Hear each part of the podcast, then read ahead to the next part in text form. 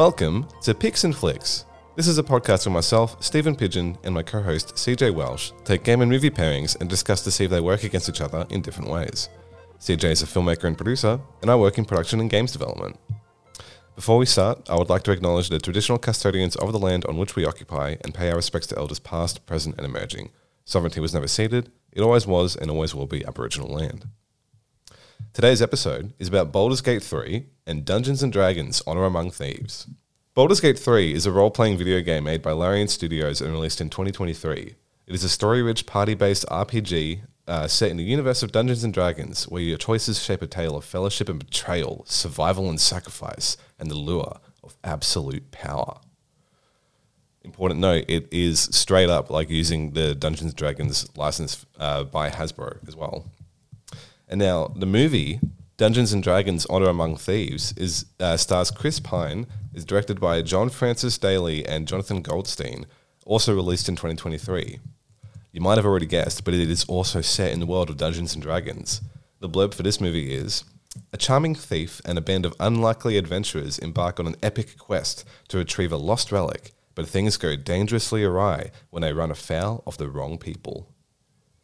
Which you could almost use that tagline for kind of like any D and D story ever. I mean, that's pretty much the the gist of the whole thing. Yeah. Yeah. but yeah, that's our pairing. Let's get into it. Let's get into it. Uh, well, I do want to point out that uh, the if I've got this right, Dungeons and Dragons is not technically a setting, right? So when you talk, Well, it's, the- it, it's the IP, right? it's the IP, the intellectual property, the the the concept or the mechanics of the thing, right? Because So- like, because if you're talking about like like setting is in like the environment, like there's a world within Dungeons and Dragons, but Dungeons and Dragons itself isn't what the world is called. No, yeah, you're right. So Dungeons and Dragons is more like the how do I put this? Dungeons and Dragons is the brand. Yeah. So there's lots of flavors of cola flavored drink, but there's Coke and Pepsi and things like that, right? Yep. So Dungeons and Dragons is like cola drinks, and there's a bunch of different versions inside that property. And so the film and the game both take place in a place called Faerun, Yep. and Faerun is one of the realms in Forgotten Realms. So not all D and D takes place in Faerun, but both Baldur's Gate three and the movie Honor Among Thieves take place in the same setting of Dungeons and Dragons. It's Yeah. confusing, but yes. I mean, it was like there's a point in the movie where they mention uh, like the city of Baldur's Gate. Yeah, they name drop both Baldur's Gate and Neverwinter, which is like that's where they're hanging out in the city of Neverwinter, and both of those are quite famous places along the Sword Coast in Faerun. I'm probably butchering that name by the way because it's got like funky pronunciation, so it's probably like Yeah. Faerun or something like that. Something like that. But everyone just calls it Faerun. So yeah, really interesting to note is that the games from the Neverwinter Nights series also take place in the same city that the movie takes place in. I love it. Yeah, and there's like the lore of it goes way, way, way back to like the founding or the the co-creation of Dungeons and Dragons as a tabletop game. Um, Faerun was one of the first like places that existed. It was the original. How well? How old is Dungeons and Dragons? Oh, that's a good question. You're you're testing me now. Because I know, like, like, like, you know, it's known. I mean, Stranger Things definitely like like plays on it because like people growing up in the '80s uh, would, or like, or like, it's kind of like the trend of, of like how it's known, right? I guess. So basically, how do I work this? So, okay, you've got Forgotten Realms is the fantasy world setting that has Faerun included, and that was invented in like, I don't know, I want to say 1960 something. Yeah, okay. Hang on, I'll see if I can. Yeah, 1967, right? But then, uh, it was that was pre D and D, right? So it was like it was invented as part of a childhood stories thing by this guy. Hang on, let me find it. Ed Greenwood in 1967 created Forgotten Realms or The Realms. It was then introduced into Dungeons and Dragons as a setting uh, when the first Realms game products were released in 1987. So Dungeons and Dragons itself was created by these two guys, Gary Gygax and Dave Arneson.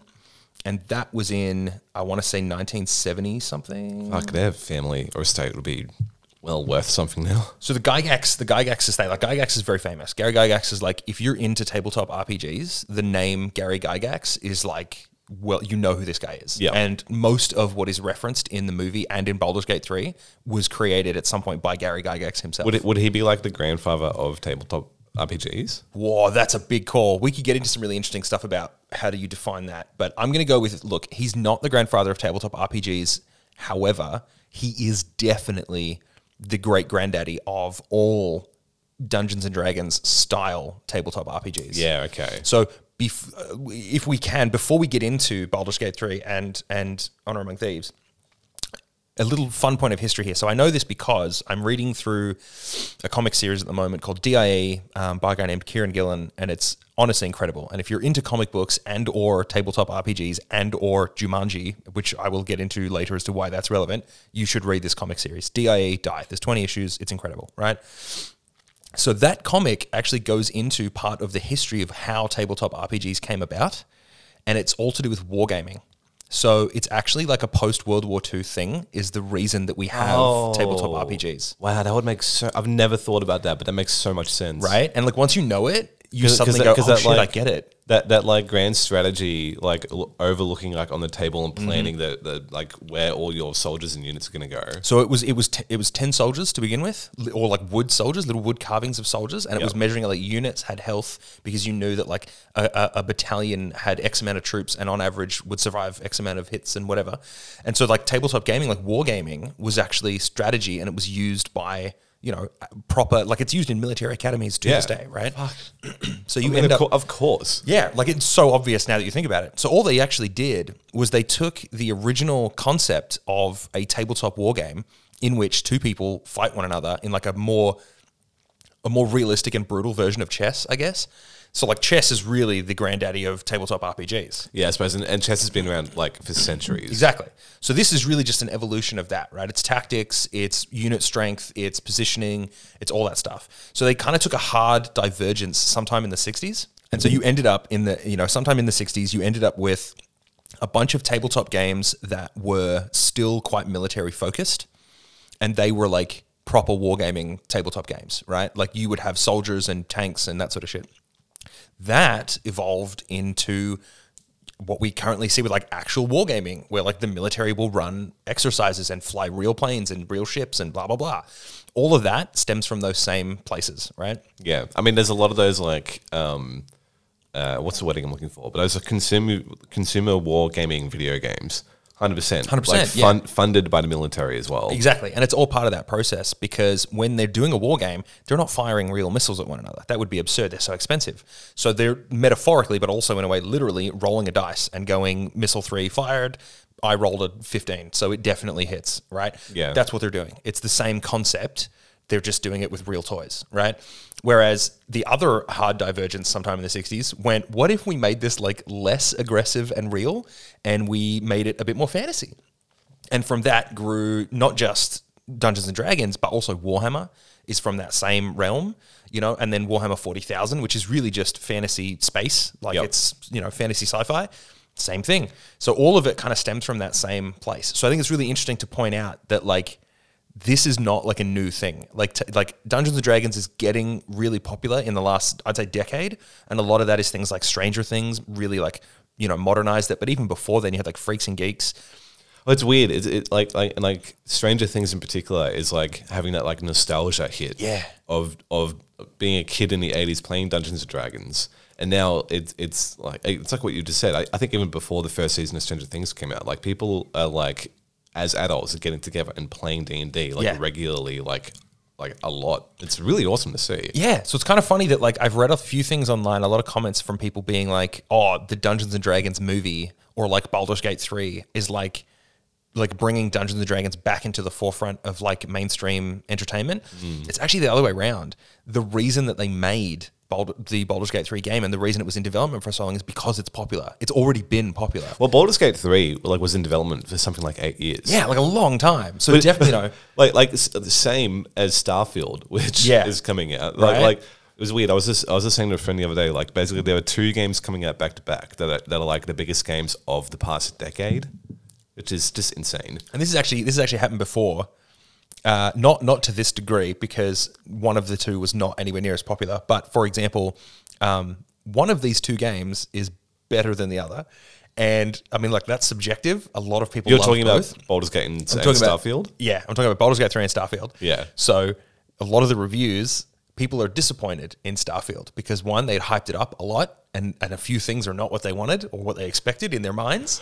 But also, Baldur's Gate three is really fucking good. Well, yeah. Look, the whole Starfield stuff is really interesting to dissect, but we're not here to talk We're about not here to talk about that. I think ma- like maybe we'll, like we'll save that for like the next episode. Yeah, we'll do that maybe, for another maybe one. like an industry news thing because Yeah. there's definitely a lot to talk about there. But I, I do want to point out it has happened Yeah. once before where two games have released back to back and one overshadowed the other one and one was a huge, huge hype beast. And so this is Disco Elysium and Cyberpunk 2077. Oh, oh wow, yeah. Right? And Disco Elysium is honest, like this is subjective totally, but in my opinion, and I think I'm pretty accurate here, Disco Elysium is better Oh, yeah. than launch Cyberpunk Well, 2077. it's also like so. Cyberpunk was also like, I mean, quote unquote, in development for seven years. It wasn't. it wasn't. The no. game, the game that we got was like probably uh, like that game was developed in like two to three years. Yeah. But it was announced seven years before it was released, and internally it went through so many development and design phases that like they started stuff, scrapped things, went back to the drawing board, all that kind of stuff. I was so hype for, Yeah. for um, Cyberpunk. like that that kind of like genre, that that style of game, like that kind of like like cyberpunk Should be right up my like alley, right? synthwave Yeah. stuff. I'm like like sign me the fuck up look, to that. look, I enjoyed it. I still haven't played it really? because I've seen, Yeah. I've, I've heard and seen videos and reviews of, of all the problems. We with should. It. We should play it because I, I I finished it when it first came out and I was disappointed. But I have heard subsequently it has gotten way better. It's one of those like quality of life patches and things have just made it infinitely Okay, better. so I mean, this is definitely a tangent, but like this is, I think, similar to what's going to happen with Starfield because I Yeah. think it's the same stuff that ha- that happened with like Skyrim and Fallout and all kinds of stuff. Where like at Man's launch, Sky. At launch they're not great. yeah, I But- think so. But give it time. It's it's one of those games that like with time gets better, but specifically because of the Yeah. community and the mods. I think so. Yeah. But anyway, back to my point was Yeah. the interesting thing here is a lot of people online have talked about how the movie has like brought uh, D and D a bit more mainstream, especially having somebody like Chris Pine in the lead. However, I would argue it's the other way around, and that the reason that movie was in development is because of how more pop, how much more popular D and D has been getting in the last Well, 10 yeah, years. that's how that's how the studios can justify making it. right? Because if it wasn't for that, the last time, and this is really funny, I'm going to point this out. There has been a a, a high, a relatively high budget D and D movie recent, like recently, not that recently, but there has been one in How, the year. how recently? Yeah, what year? it was the year 2000.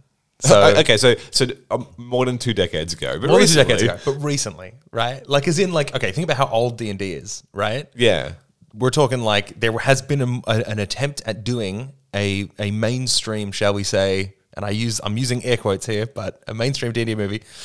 It had Jeremy Irons in it, okay, right? And it had um it had one of the Wayans brothers. I can't remember which one, but it was not good. It was really, really not good. It's super cheesy and fun, but like not I good. mean, I mean, like cheesy and fun is is what it needs to be. yeah, but, there are references to that movie in the new one, as well as there was a Saturday morning cartoon, Dungeons and Dragons, and that is also referenced quite heavily in the film. And Oh, we I will mean, I into mean, that. I mean, watching the movie, it's clear that like there's so many like tongue in cheek references and nods and stuff. I have a lot And- written down, and- yeah. and, and, like watching it passively, I'm like, I'm getting some of it. I know I'm not getting all of it. Yeah. but it's still so much fun. it's so much It's fun. it's, it's also like um, that moment where uh, they're getting their helm of disjunction. Yeah. Um, also, very quickly, again, spoiler warning, like every Oh, episode. we're going to Um, spoil the absolute shit out of all of this. Yeah. Also, I mean, I, I told I told this ahead of time. I mentioned it in the last episode, but because of how big Baldur's Gate three, I haven't actually finished a playthrough of it. Like I've I've I've put in like 30, 35 hours into the game. Um, I've played a lot. I've seen a lot, but like So have you finished it yet? no. Okay. I'm I'm I'm uh I'm in the Underdark at the Okay. moment. So I know I know there's still so much to go. But I also knew like I wasn't going to be able to, to Yeah. finish like a hundred hour playthrough before the before the recording. Yeah. Um. But anyway, what I was saying. So spoiler warning: in the movie, when they get in the helm of disjunction, and uh, the paladin character is handing it to Chris Pine, is like protect this with your life. and it's like absolutely, and then immediately hands it to his pack mule. Yeah. Yeah. Okay. Okay. So we're gonna do some spoilers here. I'm gonna I'm gonna point something out. I have finished Baldur's Gate 3. I did 119.7 hours, Fuck. and I have finished it. However, because of the size of the thing, I there is going to be stuff that I don't know, Yeah. but what I'm the reason I'm doing it in a specific way is we're going to spoil a bunch of stuff, but we we won't be spoiling everything because we don't know everything because the game is enormous. It's also like uh, like the way and like the different paths and ways you can get to things is also incredibly different. So I don't want people listening to tune out thinking that we're going to ruin the game if they listen to the podcast because there are so many different things in this game. We're probably going to spoil about 10% of it. Yeah. So do not fear that what we talk about is going to ruin it for you. It definitely will not. So having said that, yeah, 119.7 hours. I think you might still be no, you must be in Act 2 if you're in the Underdark. I think. Oh my god, I, I- can't even remember. so I don't know if there's like specific moments, but like of, of separating like Act One. Yeah, you get a warning. You get a warning that says if So you when proceed I- past here, bad shit will happen. Yeah, so I think what happened was I was going to go into the mountain pass and then got that warning. And then I didn't go there. I finished uh, exploring, like, I, I tried to get like every nook and cranny of that kind of like, like starting map, I suppose. Um, but then I didn't go to the mountain pass. I went to the Underdark instead. And so That's, that's, fine. You, that's that's kind of the point where you get to though. So I think if you go through the Underdark, you have probably started Act Two. Yeah. However, you can enter the Underdark without having enacted Act Two. It's possible to accidentally stumble into it, Yeah. and then you're in it, and you can proceed, but you'll get to a point where it won't let you do certain Oh, quests. I think I, I think that actually happened to me. Where like at one point, pretty early in the game, I stumbled into the Underdark. I didn't know I was in the Underdark Yeah. because I went through that like I suppose like Castle Ruin entrance. yeah, into like it. under the Goblin Camp thing. yeah, yeah, yeah. And, th- and then I went a little bit further down, and then um, oh my god, I'm blanking on what they're called, but the giant like one-eyed floating uh, creature. oh, this gets tricky because okay, technically they're called beholders. yes, but you're not allowed to call them that because that specific name has been trademarked in a weird way. So they are now called spectators. Oh, But they are canonically in Wow. Dungeons and Dragons called beholders. And if uh. you play it in the tabletop game, you will come across beholders. In in Baldur's Gate and other Larian games, they cannot call them that. So they call them spectators. wow, Beholder is, so- is so much, much better name. It is, which is why that's what they're called. But uh, like I, I, I had this like cutscene happen, and this giant beholder came up, and and, and like I think I was like level two or three at the time. Oh, of my yeah, you would've party. fucked, yeah. And I, I'm like, oh, I can't fight this thing. but So- you can run away. Well, I basically just reloaded the save Yeah. before I went down there, and then like uh, I was like, okay, well, like that's an area I'm going to save for It's later. for later. Yeah, yeah, Yeah. That's what I mean. Like you can accidentally get in there. Um, so what you've done there, if you're not familiar with the term, is called save scumming.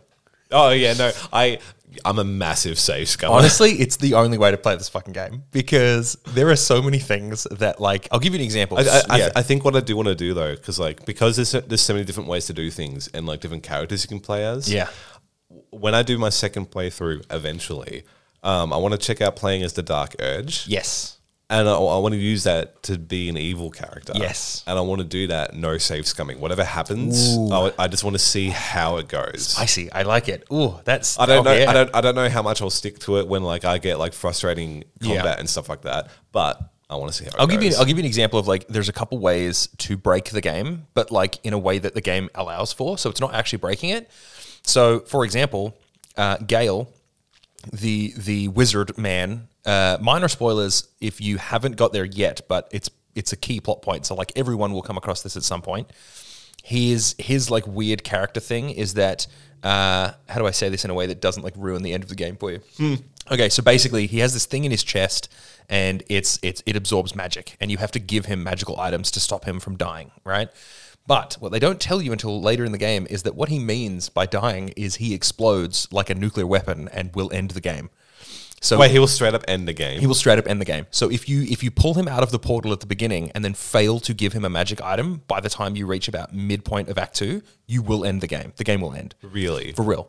Holy shit! And there's a bunch of those. That's kind of amazing. It's incredible. There's a whole bunch of these throughout the game where like you don't realize, but if you make this decision, you you are choosing to end the game early, and like that's fine because again, But, but you also won't find that out. You won't find that out you, until- until you're like Yeah. 50 hours in. so this is why I tell people like save often, often because you will you will go back and save scum for sure. Oh, I mean, there's also elements too where like I'll have done something. I'll have like defeated all the goblins in the goblin camp, gone through the Underdark, and uh, like died or something's gone bad, and I've got to reload my old save.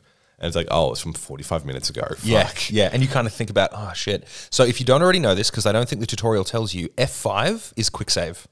Everybody should be using F5, F5 10 and, and. F8 to quick load. Uh, I mean, I mean, I mean, we mentioned Starfield, Bethesda games, and, and, and everything. Oh. I, I, I, I've made a habit now. Like every ten minutes, I just do a quick save. You gotta. You or gotta. like, or like before I talk to someone, or before I go into a new area, quick save. Yeah.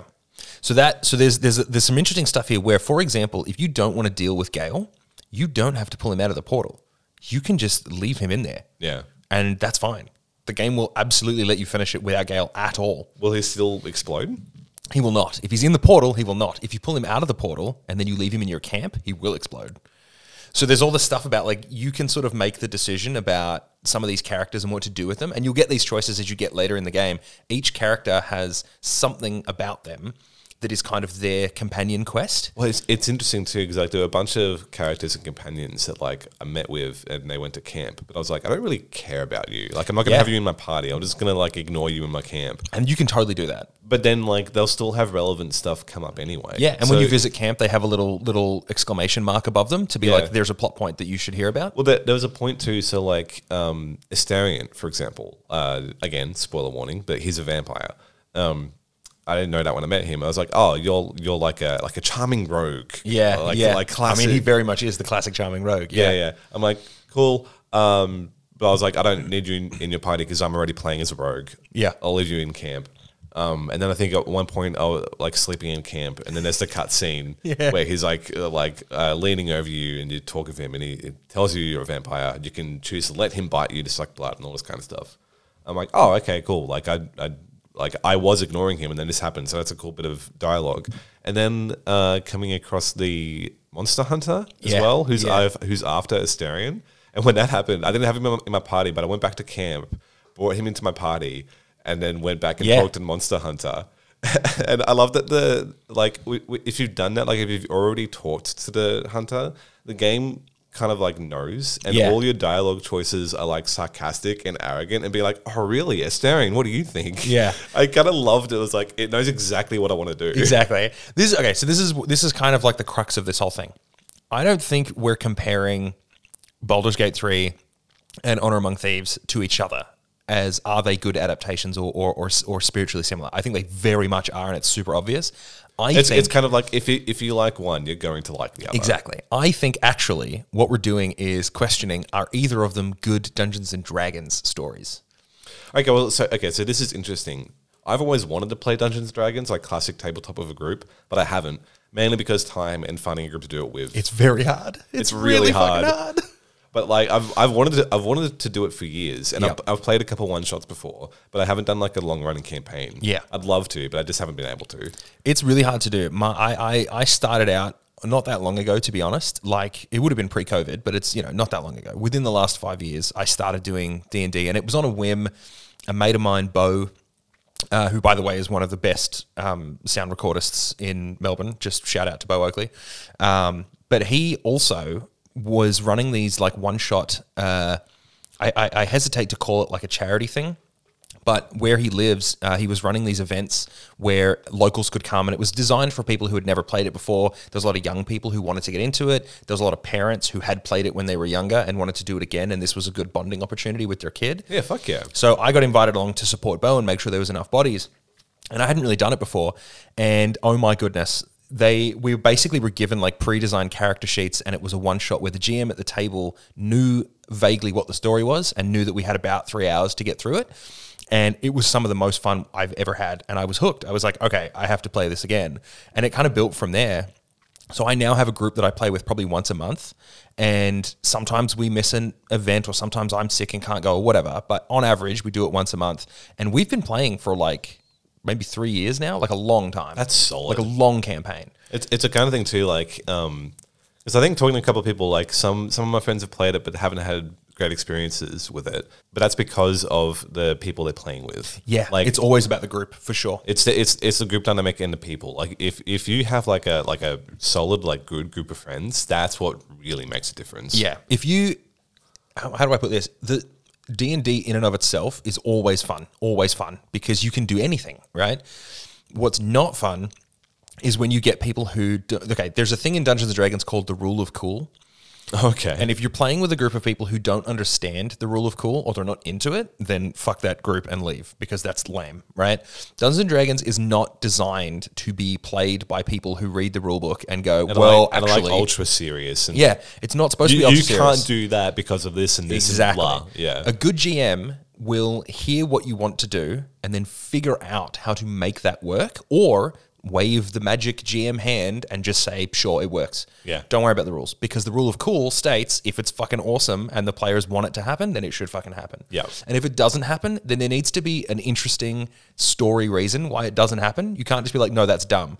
It's like, well, okay, it doesn't work because it literally just wouldn't work and it fails in an entertaining way and then it's still fun for everybody so you know without giving away too many examples and like i could talk about my d&d campaign for a thousand years but I've had a few where I've I've asked to do something, or I've said, you know, oh, okay, I rolled an eighteen, and the G, the GM will, you know, Ricky, he's my favorite GM. Well, that's not true. Steph and Ricky GM together occasionally. They they swap back and forth. Are you, are you about to pick your favorite child here? Kinda, yeah. No, it's funny. They they won't mind because they're they're together anyway. They're a couple, right? So what happens is one of them will GM for a while and then get bored and want to play as a character again, and so they swap. Yeah, nice. Because that's the curse of the forever GM is that you never get to play as a character. Yep. And so they'll swap, right? And so I don't, I can't remember who it was, but I would say something like, "Oh, you know, I rolled a 15," and they go, "Yeah, that hits," and then they'll kind of look at you and be like. What what do you want to happen? And what they're actually asking you is like you killed the guy. Like you definitely the damage that you inflicted, you definitely killed him. So describe what is happening. And then it's not up to the GM, it's up to the, me to go, okay, and I've done some insane shit. I've like I attacked a yeti and I, I rode it down an ice cliff like I was surfing it, and then I fucking skinned it and I kept its pelt. Fuck yeah. And and Ricky was like, okay, great, and like managed to do a custom thing where he put the um the pelt as a custom item in my inventory Yeah. in the app, and I was like, genius. Like it doesn't do anything; it's just cool. Yeah. But it's stuff like that where you're like you're like the whole point of D and D is it's meant to be ludicrous fun. It's it's literally limited only by your imagination. So for me, it's like is Baldur's Gate 3 and Honor Among Thieves are they good D&D experiences or are they like good movie, good game, but like not really D&D? But I honestly, like just to get it out in the front there, both impeccable Dungeons and Dragons campaigns. Unbelievable. Well, I, th- I think like both definitely have that kind of like sense of humor and sense of identity, and also like things being fun for the sake of being fun. Like that moment in the movie where um, they're having the hologram of Chris Pine as a bard, like distracting the guards, and and when it's malfunctioning and how it's playing on like you know it's like a rewind loop on repeat, and then his and then his face is like melting and Yeah. And, and just, pl- just playing around with a lot of different effects to be silly. That is a classic D and D moment Yeah. where your sorcerer. So, um, what's his name? Simon, uh, whose last name is important, and we'll get to that. Um, so Simon Aumar is a sorcerer, and that means that he is naturally talented with magic. He didn't learn it in books. He's from a long line of magic users, and so he's what they call a sorcerer. And so he can cast this illusion spell. And it's really funny. I think it's called minor illusion. And you have to roll not just to make it work, but you have to roll what they call concentration or like a wisdom save. Yeah, yep. So every time it's your turn, you have to roll again. And if you fuck it up that time, it fails. And so he rolled really well the first time, and the illusion is incredible, and the guards are fully distracted. And like, like "Wow." completely lifelike, Right? Like great performance. And so what happens is him getting stuck in the movie on the tabletop game. That's the player rolled awfully, like not not a critical fail, not to the point of like oh it's over, you're fucked. Oh, and I make a point because like his foot was stuck. Exactly. So his concentration was lost. Concentration was lost, so he literally would have rolled I don't know like a five or a six or something. So it's like not great. You probably need a ten minimum in order Yeah. to pass that check, right? And so the GM goes, you look down and your foot is stuck in the floor, and everybody else is a couple of meters away. Like they have to come and get you in order to get you out of this. And so, so the character player would have been like, "Oh God," and the GM probably would have been like, uh, "You know, the illusion starts to fade. What do you do?" And so he's like, I call for help. I'm asking somebody to come and help me. I'm trying to cast minor illusion again. And so like the table is laughing, people are freaking out. And it's like in the movie when the audience sees that and Chris Pine's face just fucking losing it and like how crazy that looked. That that that like VFX I did for that Right? was so cool. Stunning. Something like that, that moment of the audience pissing themselves laughing, that is what it feels like to be at the table when something like that happens. Oh, so I so think they, they captured the essence so perfectly in a way that I haven't seen even when they did it in like Stranger Things and they had like the kids playing D and D, like it doesn't grab what it actually feels like because when you're playing the game, yeah, you're sitting at the table with your friends laughing, but you're all watching the same movie in your heads. I mean, like Stranger Things uses it for a different context as well, anyway. Because like Yeah. they're using it as a as a uh, what's the word I'm looking for? It's not like a parallel, but like they're using it to kind of like all right D and D, but then like the Stranger Things story and how they're using it to relate to Yeah. the other. I mean, you could make the argument that Which it really like done in a very cool, like Very creepy, like dark way. you could certainly make the argument that the first season of Stranger Things, I think you'd struggle to stretch it to the others, but certainly the Oh, first season yeah, is specifically season one. Yeah, season one is is a D&D campaign. Like Yeah. like what the kids are experiencing. You know, there was there was definitely I I don't think they ever would have done this, but you could have ended that season with and then they finished the game at the table and the whole thing was fictional, right? Like it's like and it was all a dream. It'd, be, it'd, it'd feel like a like a like a shitty ending. Huge cop out, but yeah. you could, right? You could. You could. I mean, that would fit for eighties. So yeah, so the, I guess the the point of what I'm trying to get across here is like Baldur's Gate 3 has so many moments like that as well, where like even if you're playing on your own, and you can play with other people, and you should because it's amazing. But if you are playing on your own, you still get those experiences, and I'm like, that is so hard to do. Yeah. like Larian have built a system in which you as a solo player can do something ludicrous, and the other characters respond, and the NPCs respond in a way that feels very Yeah, real. it's it, it's like every situation has like a custom response if you roll a nat one or a nat twenty. Yeah, yeah. And it's like you sometimes you will roll an, a critical fail in that one, and for those who aren't in the know, so a, a natural one on a d twenty is a critical fail, and that means whatever happened Like even if you have bonus rolls to increase it, you Yeah. won't because you rolled like the actual worst. exactly. outcome. So you might have guidance, and you might have somebody else rolling advantage for you, and all this sort of shit. None of that matters if you roll a one. A natural one, you're fucked. It didn't work, and it didn't work spectacularly. The opposite of that is a natural 20, which it doesn't matter what your extras are then. If you rolled a natural 20, you fucking won and you won spectacularly. Yeah. So rolling a nat 1 in in the tabletop game, you don't get to re-roll. There's no save scumming in the tabletop version, Yeah, right? yeah. So a natural 1 is like catastrophically bad, but also hilarious. It's it's funny because like I mean I don't know how much it actually uh, factors into the game because the game has a setting for karmic dice rolls. It uh, I turned it off. I turned it off. I, I so like I, I I looked it up to be like what does this actually do and it's to help Yeah. it's to help uh, prevent getting like repeat like really bad or really good outcomes in a row. I was like fuck that I turned that setting off before I even started the game. yeah, nah, turn it. I'll go. This is uh, again subjective. I think. I it mean, for, be- for like a smoother like gameplay Yeah. experience for, for new players, I can absolutely Yeah. see it being like a good balance. for new players, absolutely. but I want the chaos. The chaos is half the fun because the thing is, karmic dice affects the NPC rolls as well. Yeah. So enemy rolls, for example, you you will get hit less often if you turn off karmic dice, but when you do get hit, it hits way harder. Yeah. So like it has pros and cons, right? But it, I think it's entertaining because the the rolling of a natural one feels awful. And you sort of, in your heart of hearts, your, your heart sinks and you go, oh, It- God. well, it, it's funny, right? Because like whenever that happens in the game, uh, like it's like, oh fuck, really? But then like because it's a natural one, I want to see like I wanna see what happens. I want to see what happens. Yeah. so, for example, uh, there is a version of pulling Gale out of the portal where if you roll a natural one, you can pull his hand off, and he's stuck in the portal forever. Like that is a that is an outcome. That I mean, that's amazing. so it's stuff like that where you're like, you're like, it is you don't want a natural one ever. But also, there's like kind of an incentive to like, if it happens, like don't don't necessarily save scum right away. See what happens. See No, what no, no. actually What, happens. what what you should do is you should save scum to get nat ones on everything. Just to see the outcome. yeah, like what what does the end of the game look like if you critically failed on like every important factor? I have a feeling that you wouldn't be able to get to Act Three if you critically failed Okay, I, most I, things. I want I want to see someone do a playthrough and like and like record it, do like a like a YouTube series. There's probably going to be like- one because the speedrunners have already got various any percent speedrun challenges. But, but like everything to make sure, so like do, do the minimum to make sure you can get to the end of the Yeah. game, but get nat ones on all everything compared to nat twenties on everything. oh yeah, that's interesting. The ending of the game. So like, okay, how how many spoilers would you like me to go into for this? Because I Um, could spoil some pretty major stuff without actually ruining the end of the game. I think. I look look. I think for for me, I mean, uh, the bigger question is for the audience. For me, I don't mind. Yeah. because like I'll I've I've gone into stuff knowing spoilers and, and still like going in for the experience anyway.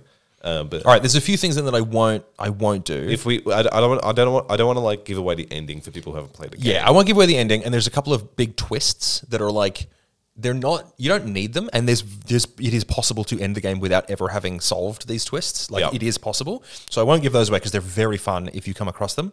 What I will say is it's pretty obvious early on in very early in act one that there are like these three the chosen three they call them and you have like a vision of them on the bridge on the way to the goblin camp yeah, those three are kind of what you would call in in um, tabletop RPG and D and D parlance. You would you would refer to them as the BBEG, right? Big Bad Evil Genius. Oh, sure. Yeah.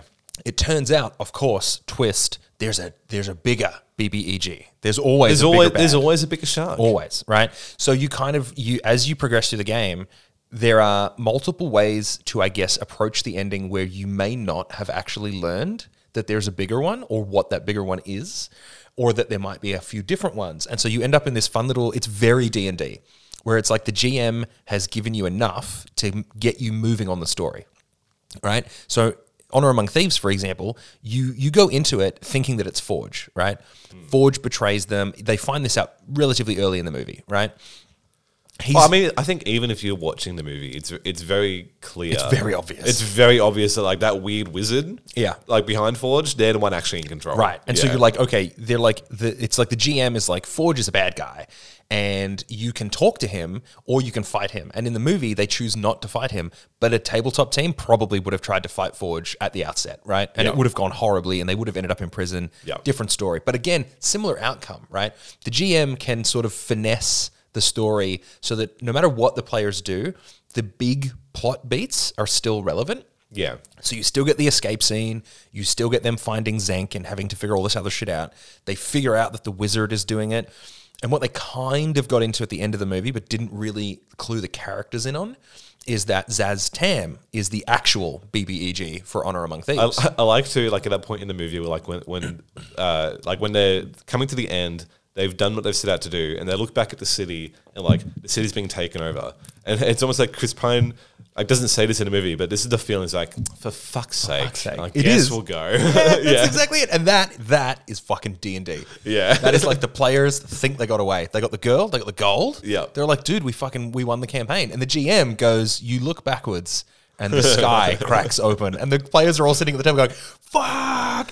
Because they're all sitting there going, "We should have left. We would. We're now behind. We're now if, on if, the back if foot." we had just left, we wouldn't know, and it'd be fine. Yep. And honestly, like I've I've had campaigns where the players just go, we just keep going. Like they Yeah. vote at the table, we're not going back. Fuck the city, we don't care. Fuck Neverwinter. Let's get out of here. But then that's also really like that's fun for when you're doing the next campaign, Exactly. And then Neverwinter's like taken over, Yeah, and, and now desolate and like zombies. You've and all got a whole plot that you can do that wouldn't be possible otherwise, where they end up maybe at Baldur's Gate Yeah. and they're having a conversation, and people are like, "Did you hear what happened at Neverwinter?" Yeah. And now all that's happening is the same outcome is now threatening Baldur's Gate. Yep. So the GM doesn't have to like completely. and it's an even bigger threat now Exactly. because they're more powerful. So yeah, this is like it's really the key element I think that they both did really well is that the player freedom never gets in the way of the story. You can't break Baldur's Gate 3 in such a way that you can't finish it. There's always a way to proceed. It's, it's the kind of thing though, like looking at that in terms, like specifically for Baldur's Gate three, in terms of like the scope of game development is insane. Oh, ludicrous. Like, like uh, I, I, I don't know exactly how long it's been in development for. I forget when Baldur's Gate two came out. I think like early two thousands. I want to say early 2000s. Yeah. Because like the first Baldur's Gate was definitely nineties. First one was 90s very 'cause it was very like, like- classic old school computer RPG. Um, well, they call them they call them CRPGs for that reason. Yeah, Classic RPG is that isometric top down. kind of like the original Fallout. Yeah, which I, so. which after like playing Baldur's Gate, I'm like, I want like a new modern Fallout. the but, original like, Fallout with was that- a classic RPG. Yeah. yeah, I want a, a new modern Fallout in that style. Yeah. like like I, I, I, I don't know if they would ever do it, but it don't, is- I don't think they would. I don't think they would either. It's it's interesting to think about though because this is partly why I think there's an issue. Like we won't go into it too much because again we'll save it for another episode. But the Starfield comparison and like why people are kind of mad. Honestly, if Baldur's Gate three hadn't come out right before Starfield, nobody would care.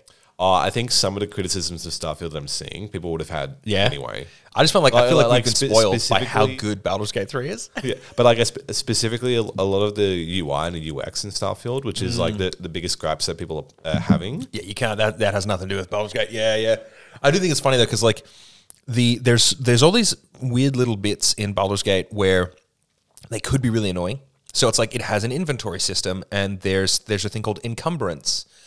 And so from my tabletop games, we ignore that shit. We don't worry about encumbrance. We don't Yeah. worry about do you have enough camp supplies. Like we just choose not to use those parts of the game. Because that, that those elements can be tedious. And Yeah, like, they're tedious You and just boring. want to have fun.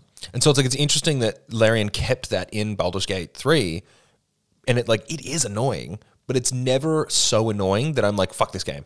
Yeah. They like they put in some stuff where you can send things to camp and your camp chest always has enough space. Yeah, like like the management of it is pretty easy. Yeah, and so you're like I see like they could have just not done it and like maybe the game would be better, but honestly, I don't think they needed to. I think they probably did some playtesting.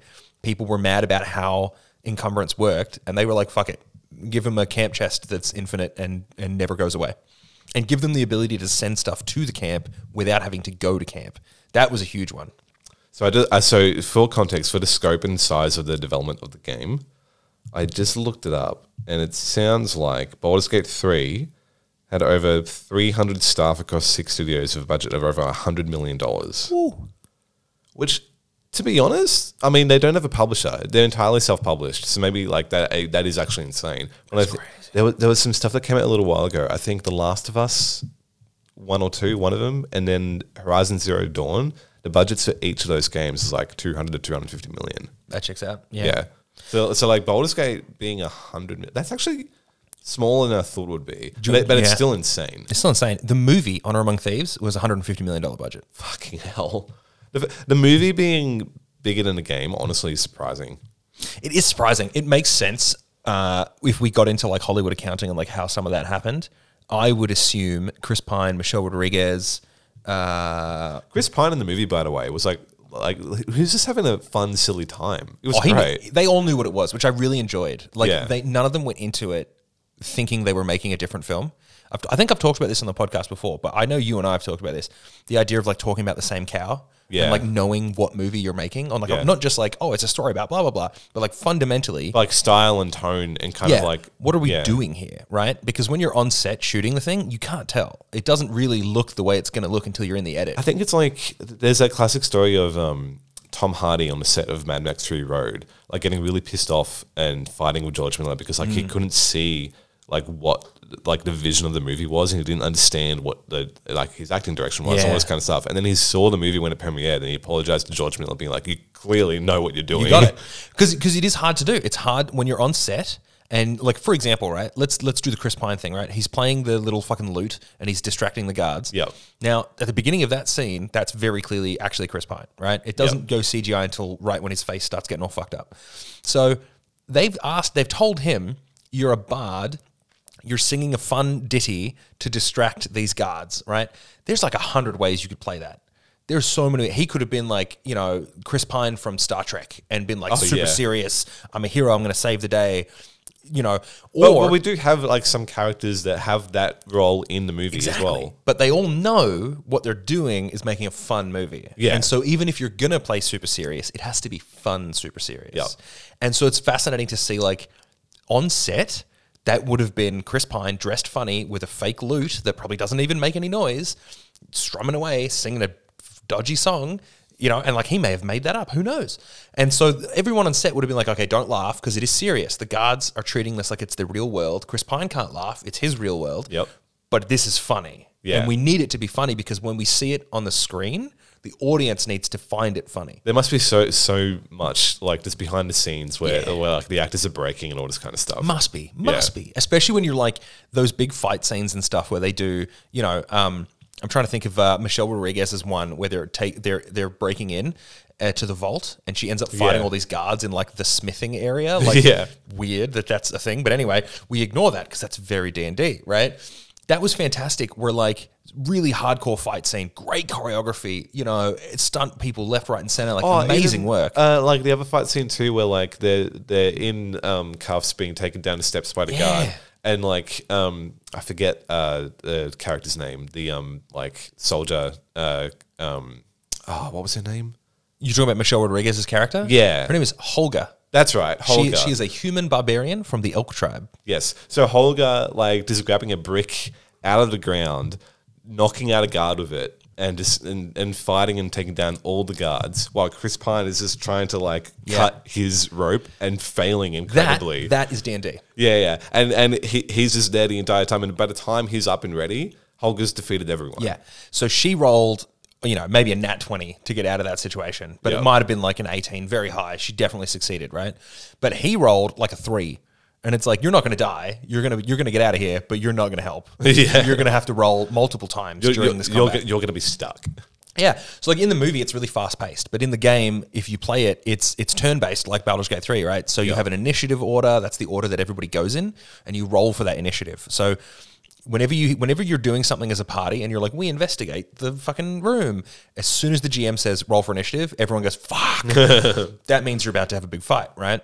Oh, it's like when you're playing Baldur's Gate 3 and, and, And you, you- you, yeah. you see the failed perception rolls. Yeah. As it's like, oh no. Uh, uh, or you just hear like. and Yeah. suddenly, like everything is rolling initiative, and you're like, "Oh god!" yeah. I had, you know, you get somewhere that your character, your player character might say something like, "Oh, it smells like an ambush," and you're like, "Backtrack, backtrack, back." It's too late. Like it's happening, right? So Yeah, but that, by, by the time that, you, that someone said something, yeah. yeah. So like in that moment, you've got what should be a very serious thing, right? Like like she's fighting these people, he's trying to get out of the ropes. You know, the example in the in the Smith thing is the same. It's big choreography, big starts, serious faces. This is big big deal. But then at the end of it, we have to have a bit of a lighthearted like chuckle, like oh we made it. That's very D and D, where you win the fight, but like woo, just barely. Yeah. Woo, and you look at your health and you're like, oh my, that was not easy, and we might need to take a short rest.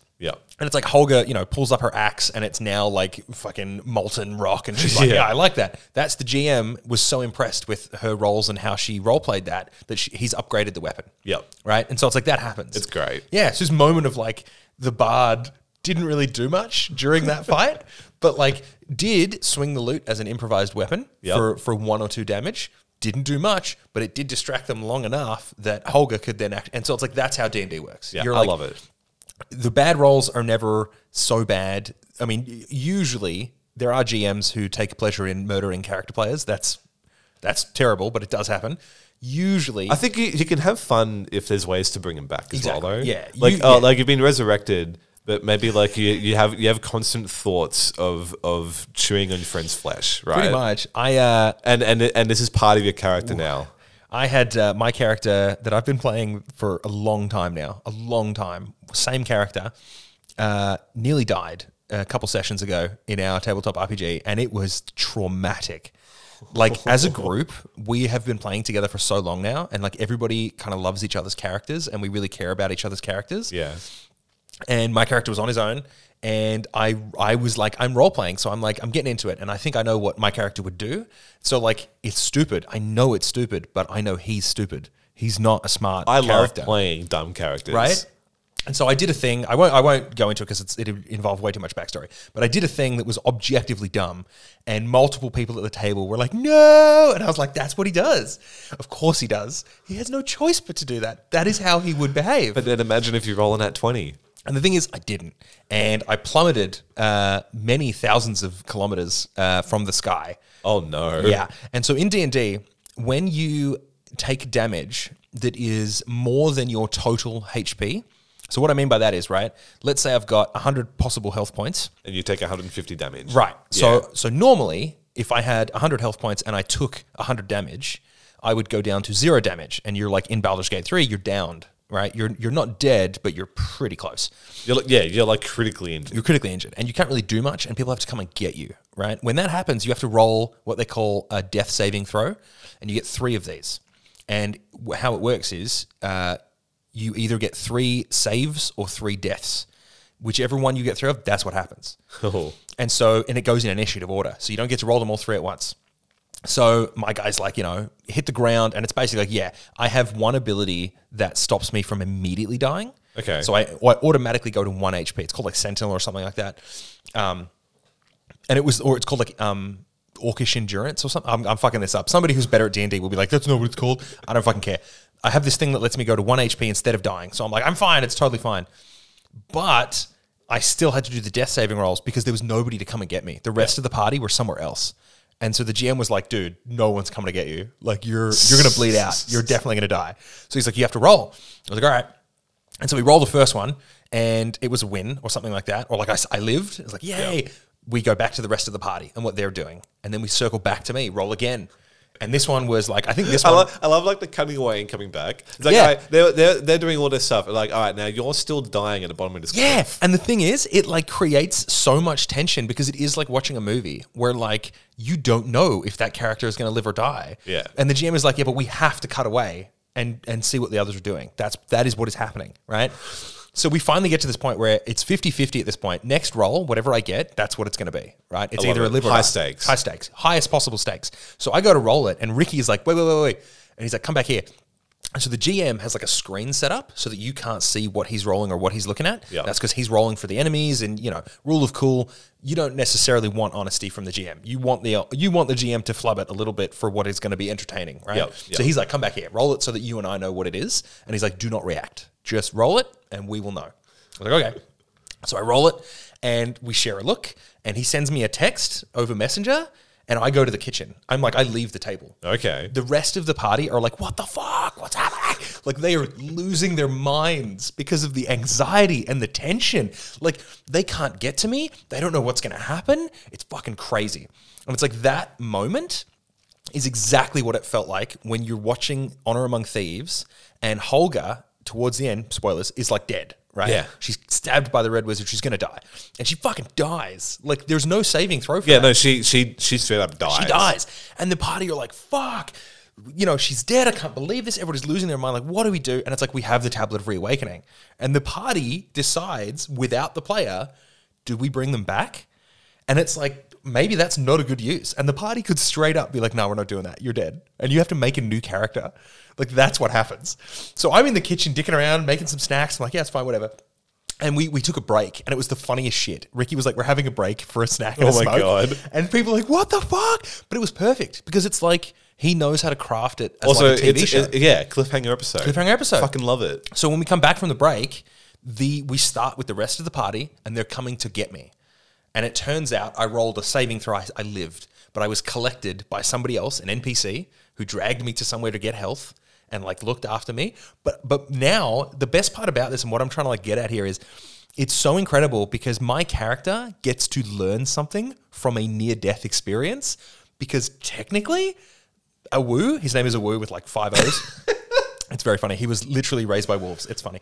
Oh So- no, you- the way you said that, it was like, ah woo. yeah, it's Awu. So he he like now is like a bit shook by this because up until this moment, he's never come that close to death. We've had multiple massive fights where Awu has gone very close to having almost no health, but never, never actually all the way down.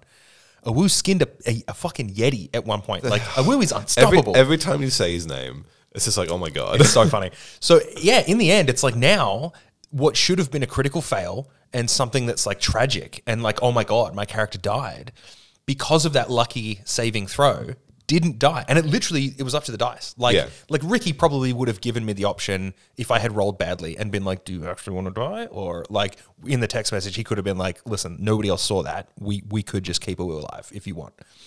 But i would have been like nah fuck it kill him because like that's what the dice Well, um, and also like uh, it would still be really entertaining to see what happens. Exactly. And so it's like you, you the critical Do, they- fails. do they are like, find your body? Do Yeah. they, do they do something like, with what it? What happens? Yeah. Do they drag me around and try to bring me back to life? Some of them probably know some pretty crazy spells. We've met a lot of very powerful NPCs on our journey. I feel like playing with life and death is always a fun like, Right? like story mechanic. so you end up with this great situation of like even when you fuck it up, it's not like the game is ruined. It's like no, no, you just get to experience something new. yeah. And now my character is like, I am thinking about my journey of vengeance and whether that's a good idea or not. Because it turns out I don't think very rationally a lot of the time, and that's bad. So You could see how that meant, like for that character's uh, like like story development, personal development um, arc.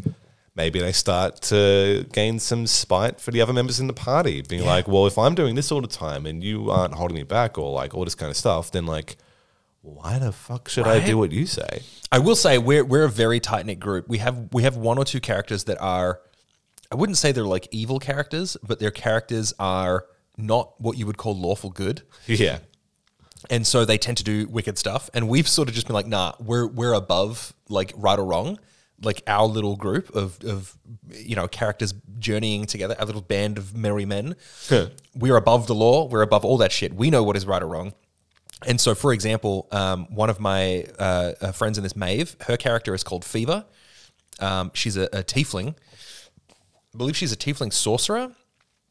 Oh, no, that's incorrect. Sorry, Maeve. She's a tiefling warlock uh, and has a patron. So um, in uh, Honor Among Thieves, we don't see a warlock per se. I think there's there's references to a couple, but we don't see one. Oh yeah. Yep. But in Baldur's Gate 3, if you have met Will, Yep. he is a warlock. Yep. And so this is somebody who can cast magic or do magic because they've been given that power by a patron. And, and that's a deal they've had to strike. Somebody's had to wheel and deal to get that power, right? Yep.